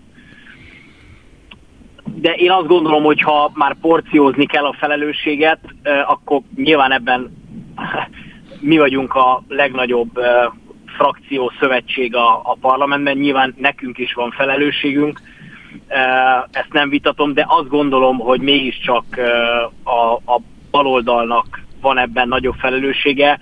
Ők használnak olyan szavakat, ugye ők csinálnak olyan akciókat a parlamenten belül, ugye két évvel ezelőtt, amikor konkrétan ugye lehetetlenítették, ellehetetlenítették, eh, ami ugye túlmegy pusztán a, a trágárbeszéden, vagy a eh, oda nem illő beszéden, hanem ugye ott konkrétan olyan fizikai cselekmények is történtek, hogy ellehetetlenítették a, az ülés lebonyolítását. Szóval azt mondom, hogy ha ezt mind-mind mérlegre tesszük, akkor azt gondolom, hogy eh, ez nem jó, senkinek sem jó, mégiscsak a nemzet házáról van szó, ott nem lehet úgy beszélni, mint a kocsmában, de ebben a tekintetben úgy gondolom, hogy a baloldalt azért nagyobb felelősség terheli, mint bennünket. Ugye pont arról mi beszél... törekszünk, mi, mi a magunk részéről, még csak bocsánat, hogy mi a magunk részéről törekszünk arra, hogy bár egyébként ilyen stílusú beszéddel szembesülünk nap mint nap, fenyegetőzéssel, egészen konkrét fenyegetőzéssel, ugye most már tulajdonképpen nem telik el úgy hét, hogy ne fenyegessenek meg bennünket úgy általában azzal, hogyha itt kormányváltás lesz, akkor mi börtönbe megyünk, szóval egészen elképesztő dolgok hangzanak el, ami szerintem még akár 5 éve sem hangozhatott volna el, de hogy 15 éve, 20 éve ilyen botrány nélkül nem hangozhatott volna el, az egészen biztos. De mi ennek ellenére, hogy ezt kapjuk folyamatosan, mi próbálunk azért próbáljuk a parlament tekintélyét figyelembe venni, és azt szerint fogalmazni, még ha ez nem is mindig sikerül. Ugye ez nagyon érdekes, pont arról volt uh, itt szó uh, adásban korábban, hogy megy ez a, ugye ez a pingpong történet, és az előbb Hajnal Miklóssal is beszélgettünk, és ő is azt mondta, hogy ha elhangzik egy ilyen kifejezés, kezdje ezt akár a kormánypárt képviselője, vagy kezdje ezt akár az ellenzék politikusa, akkor azonnal jön rá a válasz, és akkor elkezdődik ez a pingpongozás, és ki, ki tud nagyobbat mondani, vagy súlyosabbat mondani, mert éppen hoztam példát példákat, hogy a kormánypárt részéről is azért voltak súlyos kifejezések. Most Kövér Lászlót emlegettük itt a Moslék koalícióval, volt ugye csicskázás, volt büdös bunkózás, stb. stb. És most félre ne értse, nem azt, nem azt hangsúlyozom, hogy néha az ember szájából nem hangozhat el egy-egy ilyen, de, de valóban, hogy ön is mondja, a parlamentben nem egyedi esetről van szó. Tehát nem az, hogy egyszer véletlenül valaki indulatában és, elszólta és magát, figyelj, hanem abszolút, abszolút sokszor előfordul. És nem csak a parlamentről és nem csak beszélünk, a parlament ez lehet, hogy még sokkal fontosabb, hogy ami a parlamentben történik, valamilyen módon kijut, megtudjuk, nem tudjuk. De hogy ez hogyan válik közbeszédé? Mert hogy ezek az izék, tudod, én nem akarok most porciózni, hogy kinek a felelőssége, meg ki a bűnös. Azt hiszem, hogy sokat nem is számít. De amikor közbeszéddé válik, akkor ez, ez elég vacakul érint bennünket, ilyen teljesen hétköznapi embereket, és van, aki meg úgy gondolja, hogy ez már-már egy felszólítás arra, hogy ő is hasonlóképpen járjon el. Nem tudom, merre felé haladunk, és amit Ági mondott, az meg különösen fenyegető, hogy amikor a kampány halad előre, akkor mindenki hajlamossá válik arra, hogy keményebben beszéljen, hogy még jobban oda csapjon, és akkor mi az ördög lesz velünk? Én két, két szempontot hoznék be, ami szerintem itt megemlítendő. Egyrészt, hogy a közösségi média platformok, amelyet ma már több ember használ, mint amennyi nem. Így Amerikában tulajdonképpen azt lehet mondani, hogy szinte már mindenki használ.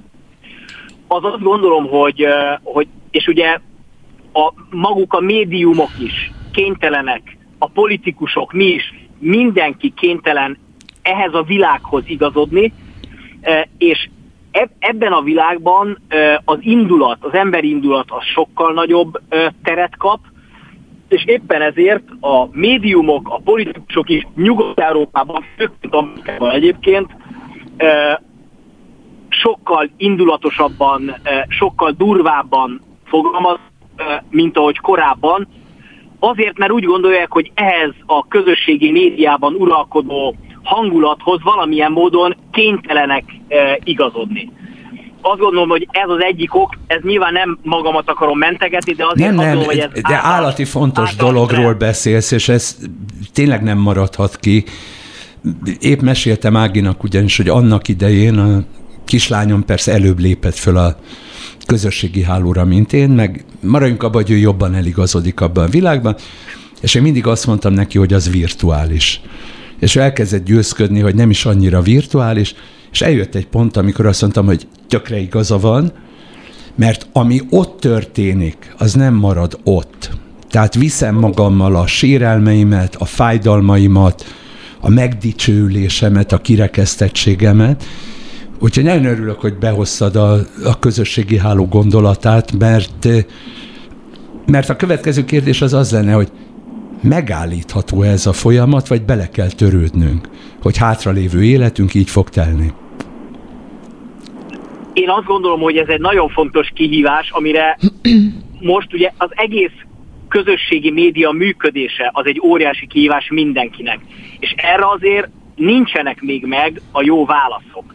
Hát ugye, ha most nem csak a közbeszéd durvaságát említenem, hanem azt, ugye, ami most már tulajdonképpen azt lehet mondani, hogy több éve, de, de azért egy éve biztosan nagyon komoly eh, kérdéseket és kétségeket vet föl, hogy tulajdonképpen a közösségi média platformok, ezek a e, nagy amerikai e, cégóriások tulajdonképpen kisajátítják a sajtó szabadságot, és e, a tagállami, tehát az országok törvényén felül helyezve magukat, ők akarják eldönteni, hogy a saját platformjukon mi jelenhet meg, és mi nem.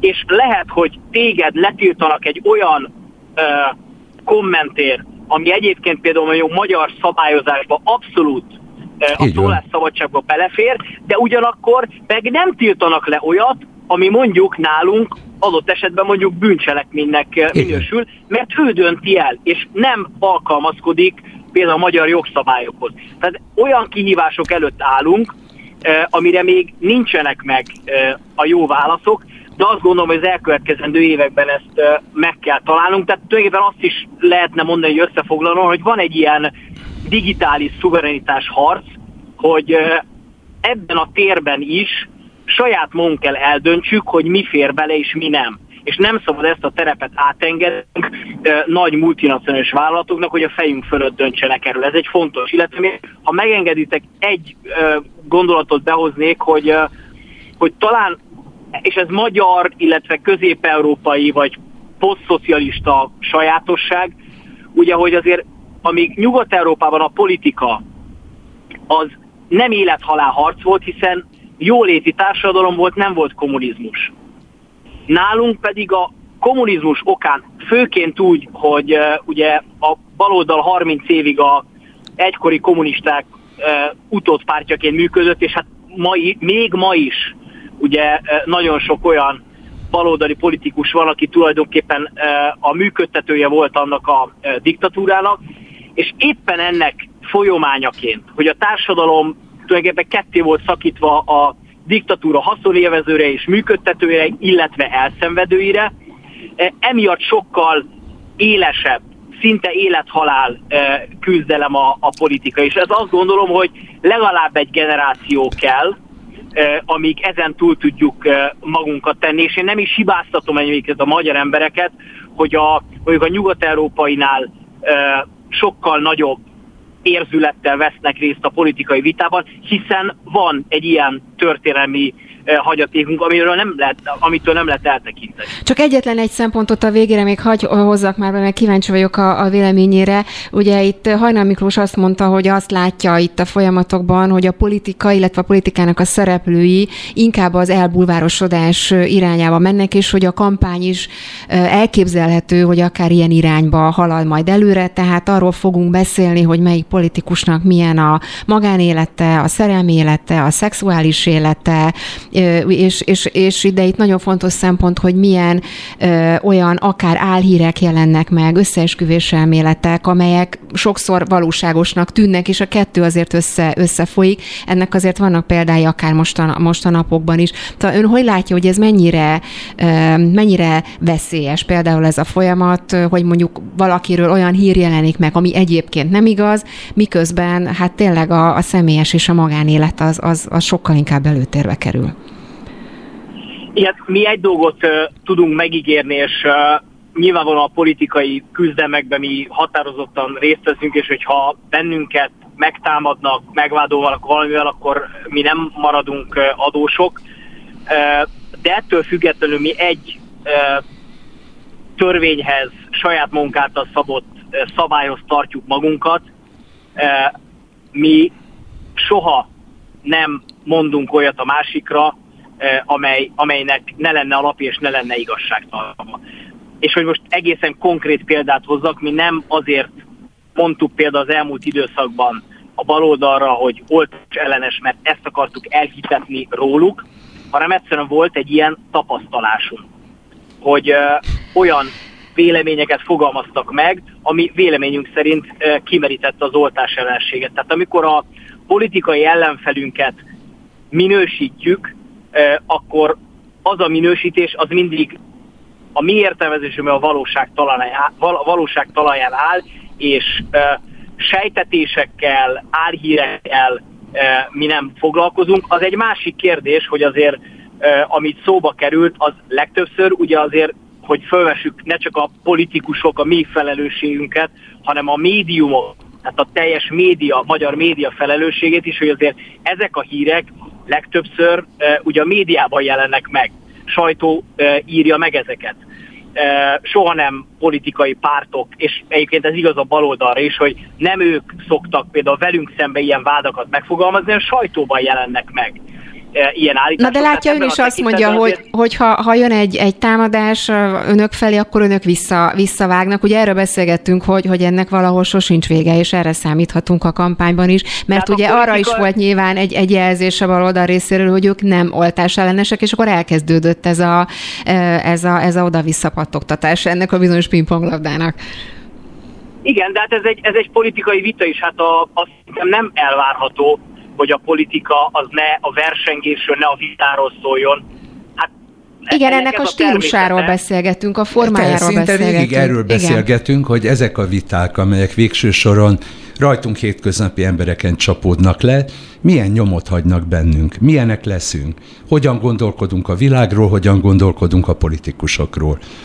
Szóval ez egy beszélgetés, kérdéseink vannak, válaszaink valószínűleg nem lesznek belátható időn belül, és, és hát a kérdések legalább annyit elérnek, hogy talán, talán még egy pár ember elkezd gondolkodni azon, hogy mihez kezdjen így a világgal.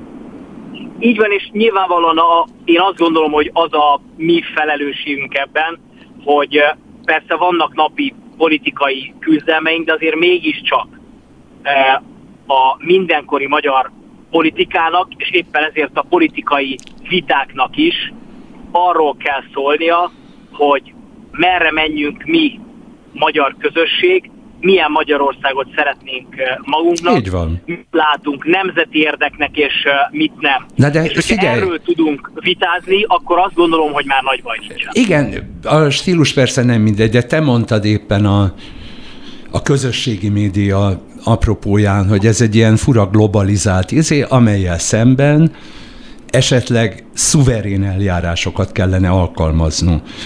Például számomra egy rokon szemves szuverén eljárás lenne, hogyha kilépnénk a közösségi média kocsmájából, és, és egy picit másképp kezelnénk az egészet.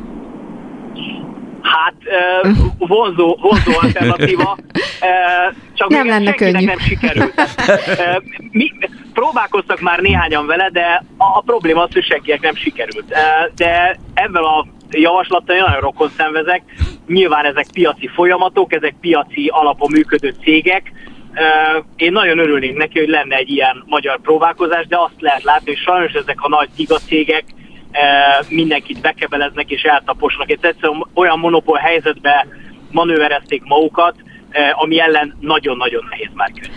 Hollik Istvánnak nagyon-nagyon szépen köszönöm, hogy köszönöm. elmondta a véleményét. Szerintem tanulságos volt, és örülök, hogy egy picit erről a dimenzióról, a politikának erről a dimenzióról is tudtunk beszélgetni. Köszönöm szépen még egyszer, és szép hétvégét. Jó hétvégét kívánok. Viszont hálásra minden jót.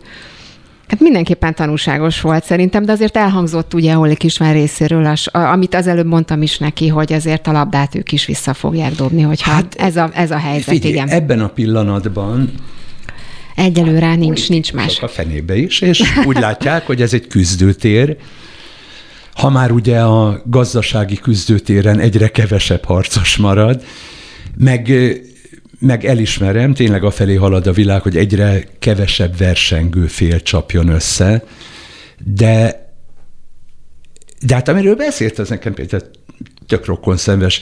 Tudom, nagyon furán hangzik, nem is tudom, hogy ilyenkor hova soroljam magam, pártunkhoz és kormányunkhoz, vagy a vele szemben álló ellenzéket. Szóval amikor azt mondta, hogy szuverenitás, az egy, Tök fontos gondot, keveset beszélünk róla, mert hogy ez fura módon boxlabda, amikor neki esnek a két oldalon állók, hogy lehetséges-e úgy gondolkodni a világról, hogy majdnem eretnek gondolat, hogy gondolkodj lokálisan, cselekedj lokálisan. Tehát Magyarán, Lenne hogy... mit tenni, ha ezt a dimenziót hozzuk elő, ez Pontos erre gondoltam, tudod, hogy ha már a világnak egy darabja ránk van bízva, akkor, akkor legalább csináljunk valamit akkor vele. Akkor vele a büdös francba. Na, és akkor közben van egy másik telefonálunk is, hívott minket a 0630 116 38 44-en. Katival itt velünk. Jó napot kívánok, parancsoljon! Jó napot kívánok, Halló. Kati vagyok. És én nagy baj, hogy amit hallgattam az úriembert, én nagyon nagy, nagy, sok mindenben egyetértek vele, de valahol vannak mégis ilyen hézakok, vagy lyukak, vagy nem tudom, hogy hogy fejezzem ki magamat, mert tulajdonképpen a boxnak van egy vesztes, meg egy nyertes oldala. De valahol a vesztes azt kéne megnézni, hogy mi hitte rá arra, hogy beszálljon erre a vesztesbe. Mert az én tapasztalataim szerint, hogy nagyon sokan beszállunk, meg beszállnak, meg, meg mit, meg hogy kérjek jobbra-balra, de valahol a vesze, azért szállunk be, hogy nyertesek leszünk, de nagyon, de nagyon sokan vesztesek, vesztesek lettünk. Uh-huh. Hát igen, ez, ez, jól mondta, ugye ez egy boss match, ha így nézzük, akkor ott kétségtelenül előbb-utóbb valaki, Kati mond, valaki ez egy nagyon, fontos. Nagyon szomorkás gondolat, mert hogy ugye most valójában a szorítóban ketten megmérkőznek. Jó, hát... De mi van akkor, hogyha mi, a közönség vagyunk az állandó Igen. vesztese ennek a bunyónak? Na, pontosan erről e, beszéltem, hogy mi sokan vagyunk a, a szorítóban, és kevesen vagyunk a szorítón kívül, és, és játszák a fejünk fölött a meccset. Ön egyébként, amikor ilyen egy-egy ilyen beszólás van, például most akár a, a nem tudom, a ficsúrozásra is gondolhatok, vagy bármelyik másra, ön, az, ön azon felháborodik, vagy mérges lesz, indulato, indulatos lesz, vagy, vagy legyint mm. egyet, hogy ó, hát ilyenek a mi politikusai? Na most tulajdonképpen az első kanyarra fölvett, fölvettem a fejemet, tehát azt mondom, hoppá, ez már úgy, arra gondoltam, hogy ez az, az úgy nagyjából nem fér bele, vagy éppen a határát sorolja. De aztán amikor jött a következő megjegyzés, mert most nem is emlékszem, hogy melyik volt, akkor azt mondtam, jó, hát akkor egy-egy. Uh-huh. És, és akkor úgy végig gondoltam, most főleg délután, amikor úgy beszélgettünk, meg nem, hanem hívtak, és akkor visszagondoltam arra, hogy most akkor a, melyik oldalon van, most akkor több pofon, vagy, vagy veszteség, vagy mit tudom én mi, és akkor én, hogy hívják, én azt hiszem, hogy a, a jobb oldal, tehát a, most nem akarok Fidesz mondani, mert Fideszben is vannak több kereszténydemokraták, meg ez, meg az, meg amaz, tehát a, a jobb oldal az messze menően veri azt, hogy amit a baloldal enge, elenged. Most még azzal együtt, hogy a jobbiknak a vezetője úgy nagyon, de nagyon beszól. Uh-huh. És, és én azt mondom, ne haragudj, de én azt mondom, hogy én mélységesen egyetértek vele. Mármint a beszólással, vagy a, vagy a tartalmával? A, inkább a tartalmával, meg a tevékenységével. Most ne haragudjon, hogy kivetít a parlament, hogy hívják erre és szerintem ott nem rongát, nem, hogy hívják volt, meg, meg, meg nem tudom, hogy mit, ami ehhez tartozik, nem követett el semmit, csak az, hogy kivetített valamit és akkor erre föl a tekkasz fölvértezve ki, ki, ki, hogy hívjákol, kirohan, mint hogyha egy ötszörös gyilkostól fognának el. Szégyelje magát a tekkasz. Hát azért annyira nem voltak, hogy mondjam, azért ennyire nem volt súlyos a helyzet, ráadásul ugye a parlamentre vetítette ki ezt a mondatot, úgyhogy, de, de mérlegelendő, és értem, amit mond ezzel kapcsolatban, persze. Hmm, köszönöm. Na most a, a másik fele meg az, hogy igen, mérlegelendő, meg mit tudom én, hogy egyszerűen egy ember kivet, most teljesen független pártól, meg mit tudom én mi, kivetít valaki valamit valamilyen hom, homlokzatra. És akkor fogja magát, ahogy hívják, a fölszárszámodba fölértezve kivezényelik a tekket, vagy akárkit, vagy mit tudom én mi, és akkor fogja és Igen, elviszi. erre mondtam, hogy hivatalból jártak ők el, de hát itt nyilván ez volt a tennivaló. Kati, köszönöm szépen, hogy hívott, örülök, hogy elmondta a véleményét, és szép hétvégét kívánok önnek. Viszont hálásra, minden jót kívánok. Viszont hálásra. Ugye igen, láthatóan ugye itt tartunk, hogy, hogy, hogy nem mindegy, hogy miért miért vonul ki a tek, és miért nem. És egyébként közben csak azért, hogy, hogy képben legyenek a, a hallgatóik, hogy ilyen szép, szép képet használják. Most már itt van a stúdióban Forgács Marian is, ő a Bíszós társalapítója és közösségi média szakértője. Közösségi média szakértő, és nagyon-nagyon köszönöm, hogy eljöttél, és itt vagy velünk, mert itt a közösségi médiával kapcsolatban már annyi minden elhangzott, és ugye a téma ma a közbeszéd, meg a közbeszédnek a durvulása, és szerintem, ha van terepe annak, ahol a közbeszéd tényleg igazán bedurvul, akkor az a közösségi média. És éppen beszélgettünk itt az előbb arról, hogy nagyon érdekes az a tendencia, hogy, az, hogy ott valahogy, mintha mindenki kiengedné magából a gőzt, ott aztán, mintha bármi beleférne, hogy nincsenek limitek, nincsenek határok, bárkit bármilyen módon lehet anyázni, káromkodni, szóval minden, minden, minden belefér, miközben, ha ugyanazzal az emberrel mondjuk személyesen találkozunk, akkor mindenki egészen más másképp kommunikál. Szóval mi történik velünk, ha a közösségi médiával lépünk? Igen, szeretném azt mondani, hogy nem, ez nem így van, rossz de sajnos nem tudom ezt de nem. megcáfolni. Nem, sajnos ez tendencia, és Próbálták azzal magyarázni a dolgot, hogy talán a, a COVID miatt vannak az emberek ilyen rossz lelki állapotban. Ez szerintem nem. Tehát előtte is így volt ez sajnos. Igen. Ráadásul tényleg jellemző az, hogy, hogyha ott vagyok, bár profilképpel, névvel vállalom azt, amit mondok, nagyon sokszor rossz dolgokat is leírnak. Mi ugye céges oldalakat üzemeltetünk, és ott, hogyha valaki kommentel, vagy üzenetet ír, akkor azt igyekszünk kezelni. És nálunk is volt már olyan kolléganő, olyan moderátor kolléganő, aki azt mondta, hogy köszöni szépen, ő ezt nem bírja idegekkel. Pedig nem arról van szó, mint amit mondjuk a külföldi hírekkel kapcsolatban látunk, hogy Facebook moderátorok, akik azt csekkolják, hogy milyen tartalmak kerülnek Facebookra. Tehát ott a a gyerekpornótól kezdve az állatkínzáson át, tehát mindenféle tartalom van.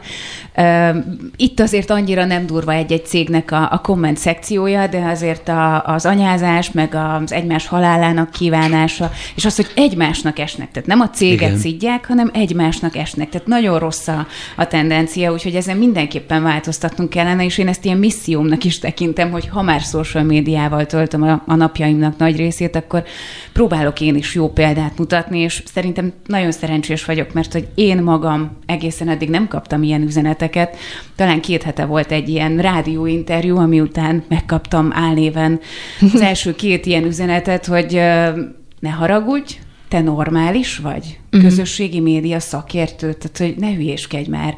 Tehát, hogy más horvérzésig dolgozik, belehal, és hogy ti meg itt milliókért bohóckodtok, nem tudjátok jó dolgotokban, hogy mit csináljatok, tehát én is megkaptam a napi muníciómat, tehát hogy ezen kellene Fogsz valahogy még. változtatni. És ez még csak a kezdet. És az hogy látod, mert ugye téma volt itt a, a politikusok közbeszéde, hogy ők egymással beszélgetnek, és a múlt héten itt volt egyébként Orosz György politi, komi, komikus, és ő azt csinálta, nem tudom, hogy hallotta, de azt az akciót. Kommentelt mindenhol. Kommentelt mindenhol. Nagyon érdekes volt, volt, azt csinálja, és főleg politikai hírekhez, és azt csinálta, hogy ha elindult egy komment szekció, és mondjuk nagyon szíttak valakit, vagy valamit, akár egy politikai döntést, vagy politikust, akkor oda kommentelt, egyébként szeriden, ügyesen, lazán, könnyedén, és megpróbálta picit másik irányba terelni a véleményt, és azt vette észre, hogy egyszerűen el tudta terelni a kommentelőknek a véleményét, és változott a hozzáállás, és ilyen top kommenteket próbált kreálni. Szóval hogy működik ez? Mi ennek a magyarázata? Feladata? Hát nálunk is nagyon nagy munka van abban, hogy megváltoztassuk a, a kommunikációnak a stílusát. Van például elektronikai termékeket forgalmazó cég, ahol onnan indultunk, hogy a, az emberek mert csak a szlogen miatt is utálták azt az adott céget.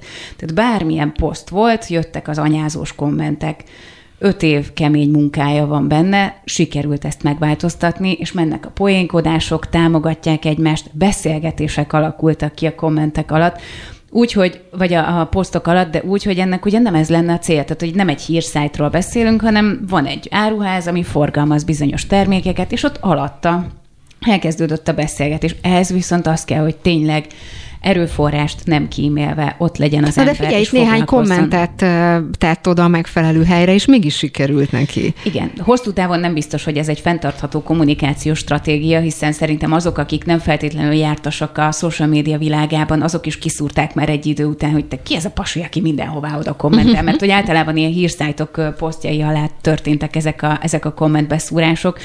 És hogy ezt is stratégia mentén, akkor, hogyha mondjuk céges oldalt üzemeltetünk, akkor lehet gyomlálni, nagyon sok melóval, de én azt javasolnám mindenkinek, hogy egy icipicit így szálljon már magába, és érzem, hogy feszült attól, hogy dugó van, rossz Már miért van. szállna magába? Hülyeskedjem, olyan rohadtul jól esik. Elindulásom előtt jön a feleségem. Ő kicsit aktívabb a közösségi hálón, mint én, mert hogy én fölrakok tartalmakat, és nagy néha küldenek rá valami választ, de hál' Istennek ők pontosan értik, hogy én most ingyen tartalmat szolgáltatok, mindenféle szatirikus izéket, ez nem azért van, hogy egymásnak essenek. De mivel az asszony félreértés ne esik, azért sokkal komolyabban veszi. Indulás előtt elmesélte, hogy most a, az izraeli-palesztin konfliktus apropóján egy amúgy teljesen jóra való csávót karaktergyilkosság tárgyává tesznek. És most már ott tartanak, hogy antiszemita, meg gyilkos, meg az ördög tudja micsoda. Úgy emlékszem, a történet azzal kezdődött, hogy egy fotóján látható volt, hogy ő egy ilyen kockás kendőt visel a nyakán, egy kefiát, vagy kafiát, vagy nem mm. tudom, hogy hívja, és ez nagyjából ebben a feszült helyzetben elegendő volt ahhoz, hogy néhányan úgy döntsenek, hogy ő valószínűleg egy palesztin terrorista. Hömpölyök tovább ez a téboly, megállíthatatlanul, és most már olyan mondatok hangoznak el, amelyeket akár elvetemült politikusok is mondhattak volna, mi lesz a sorsa ennek az embernek? És tegyük föl, hogy leáll, mert le fog állni.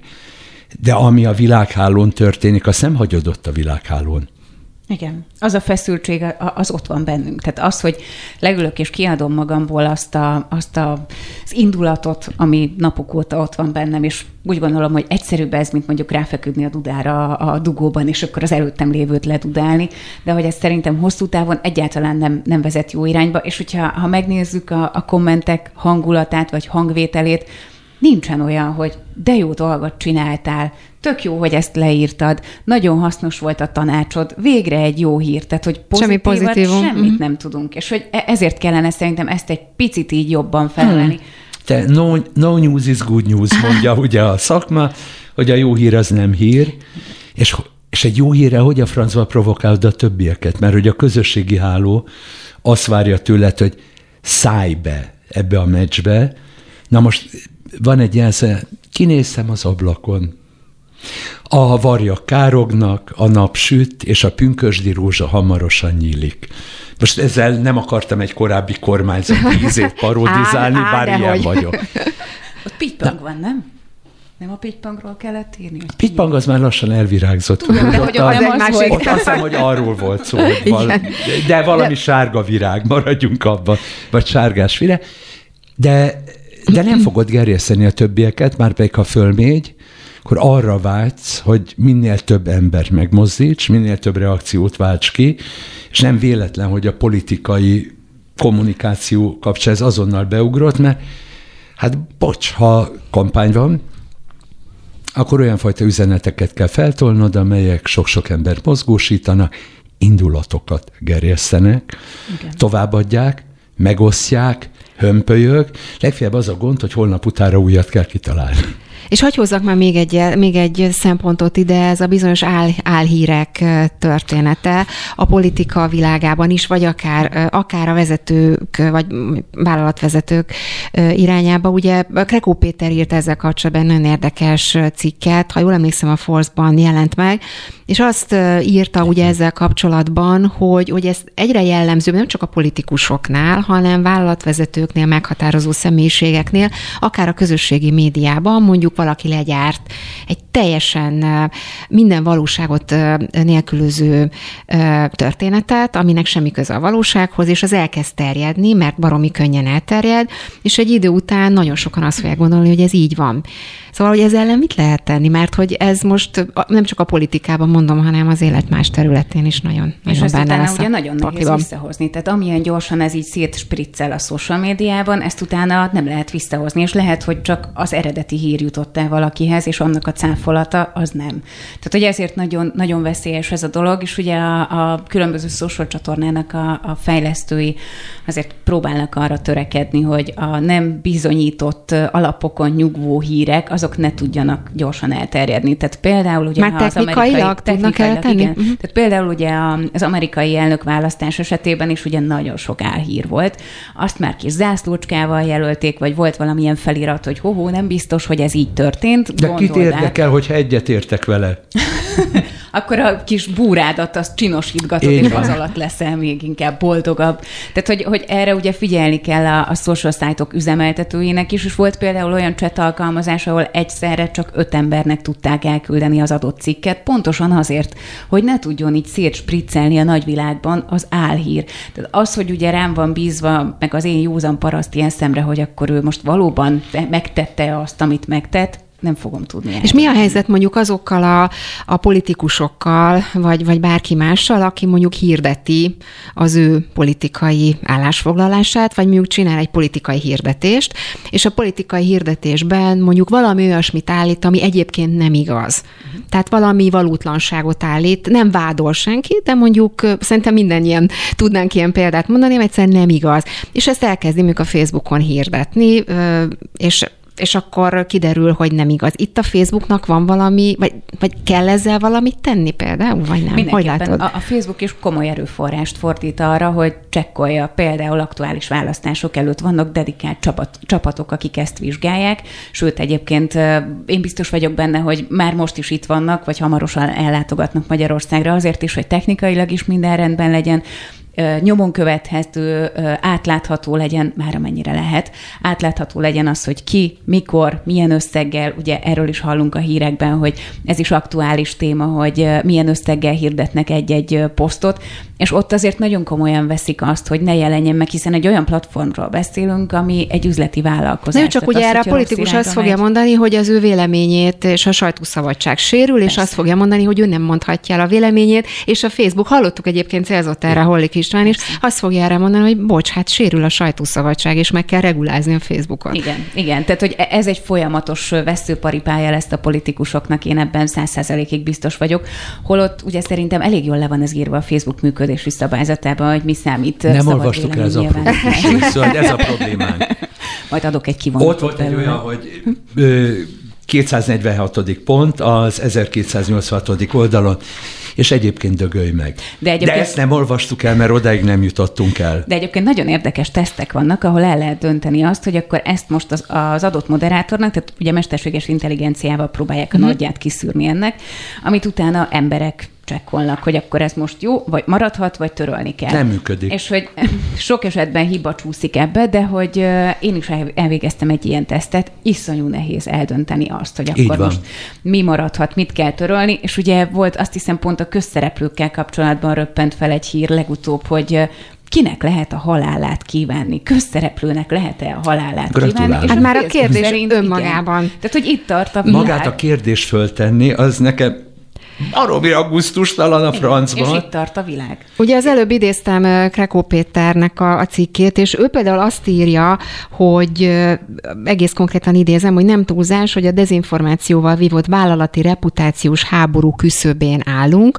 Súlyos szavak, és most szerintem ezt a politikára is el lehet mondani, és azt is hozzátett, hogy egy teljes iparág épül arra, trollokkal, troll hadsereggel, hogy bármilyen politikusról elhitessenek egy dolgot, meg annak az ellenkezőjét is. Szóval, hogy mit gondolsz, hogy a Facebookot ilyen szempontból kell regulázni, mert hogy ugye itt felvetődött egyébként a, a politika részéről, ugye az igazságügyminiszter mondta azt, hogy majd lesz Facebook törvény, aztán azt mondta, hogy megvárja, mert legyen európai szabályozás. Ezzel kapcsolatban itt a politikusoknak különböző javaslataik is voltak erre, szóval hogy látod? Nyilván Leginkább az, hogy tessék olcsóbban adni a hirdetést és minél többet, és minél többet. Mennyiségi kedvezmény szóval, hogy látod, már járna. Szóval, hogy hogy látod, kell regulázni ilyen szempontból a, a Facebookot? Mit gondolsz? Én inkább azt mondanám, hogy egy picit közelebb kellene hozni a magyarokhoz, mert hogy ez ugye egy nagy amerikai óriás, ott az adatokkal is picit máshogy bánnak, mint nálunk. Tehát, hogy egy picit így a, a magyar élethez, meg kultúrához kellene igazítani. Nem biztos, hogy jogszabályokkal lehet ezt feltétlenül megvalósítani, mert hogy tényleg azért jó lenne, hogyha lenne egy olyan platform, ahol a szólásszabadság megvalósulhat, talán jobban, mint máshol. Úgyhogy nem tudom, hogy mi lesz ennek a vége, de biztos vagyok benne, hogy a választások közelettével ez egyre inkább fel fog gyorsulni, tehát nem fognak bele. Jó, mi meg Jutifalit küldünk majd Zuckerberg puliának, az Jó. lesz a dolog vége, mert akkor olyan magyar emberszabású és magyar, és nem tudom mi. Fenn. Szóval, amit mondasz, az egy nagyon rokon szembes jámbor szándék, de a helyzetet én sokkal, de sokkal rohadtabbnak látom. És amit mondtál a mindenféle rémhírekről, álhírekről, összeesküvés elméletekről, az azért rohadt urgáz, mert félreértés ne essék, már a, a tudomány is belesodródott. Tehát elveszítjük a bizonyosságainkat. Ugye annó az alapkönyvek azt mondták, hogy rémhír akkor keletkezik, amikor kevés az információ. Tehát háború idején, tudod, hírzárlat van, Igen. és az emberek megpróbálják megmagyarázni, hogy mi a franc lehet. Na most pont a fordítottját éljük meg, olyan info túltermelés zajlik, ahol nézzétek, én az elmúlt egy és egy negyed évben megpróbáltam megérteni, hogy mi történik velünk. És mondták, hogy de nem vagy virológus, mondom, nem. Azt akartam megérteni, hogy velünk, emberekkel mi történik, hogyan változtak meg a gondolataink, hogyan lettek durva indulataink, hogyan fogadtuk el fenntartás nélkül azt, amit úgy ránk szabtak, és akkor rám nézek, és azt mondták, hogy te hülye vagy, meg te nem vagy orvos, meg nem, mondom, nem érted. Iszonyatos információ áradat, megpróbáltam értelmezni, hogy mi történik. Én rám nézek tanácstalanul, online ráadásul, de ahol még nem is tudnak rám nézni, hogy ez hülye ember. pedig semmi más nem történt, mint az, amiről beszéltél. Próbálj kideríteni, hogy ebből mi az, ami igaz, mi az, ami valóságos, mi az, ami tény. Számomra a végeredmény kiábrándító volt.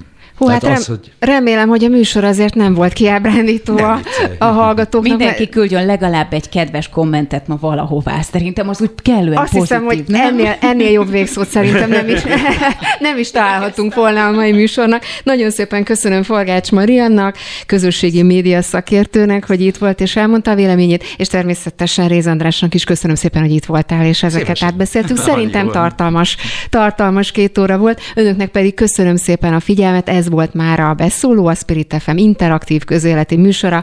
Lampi Ágnes voltam, szép hétvégét és jó pihenést kívánok viszontlátásra, hallásra.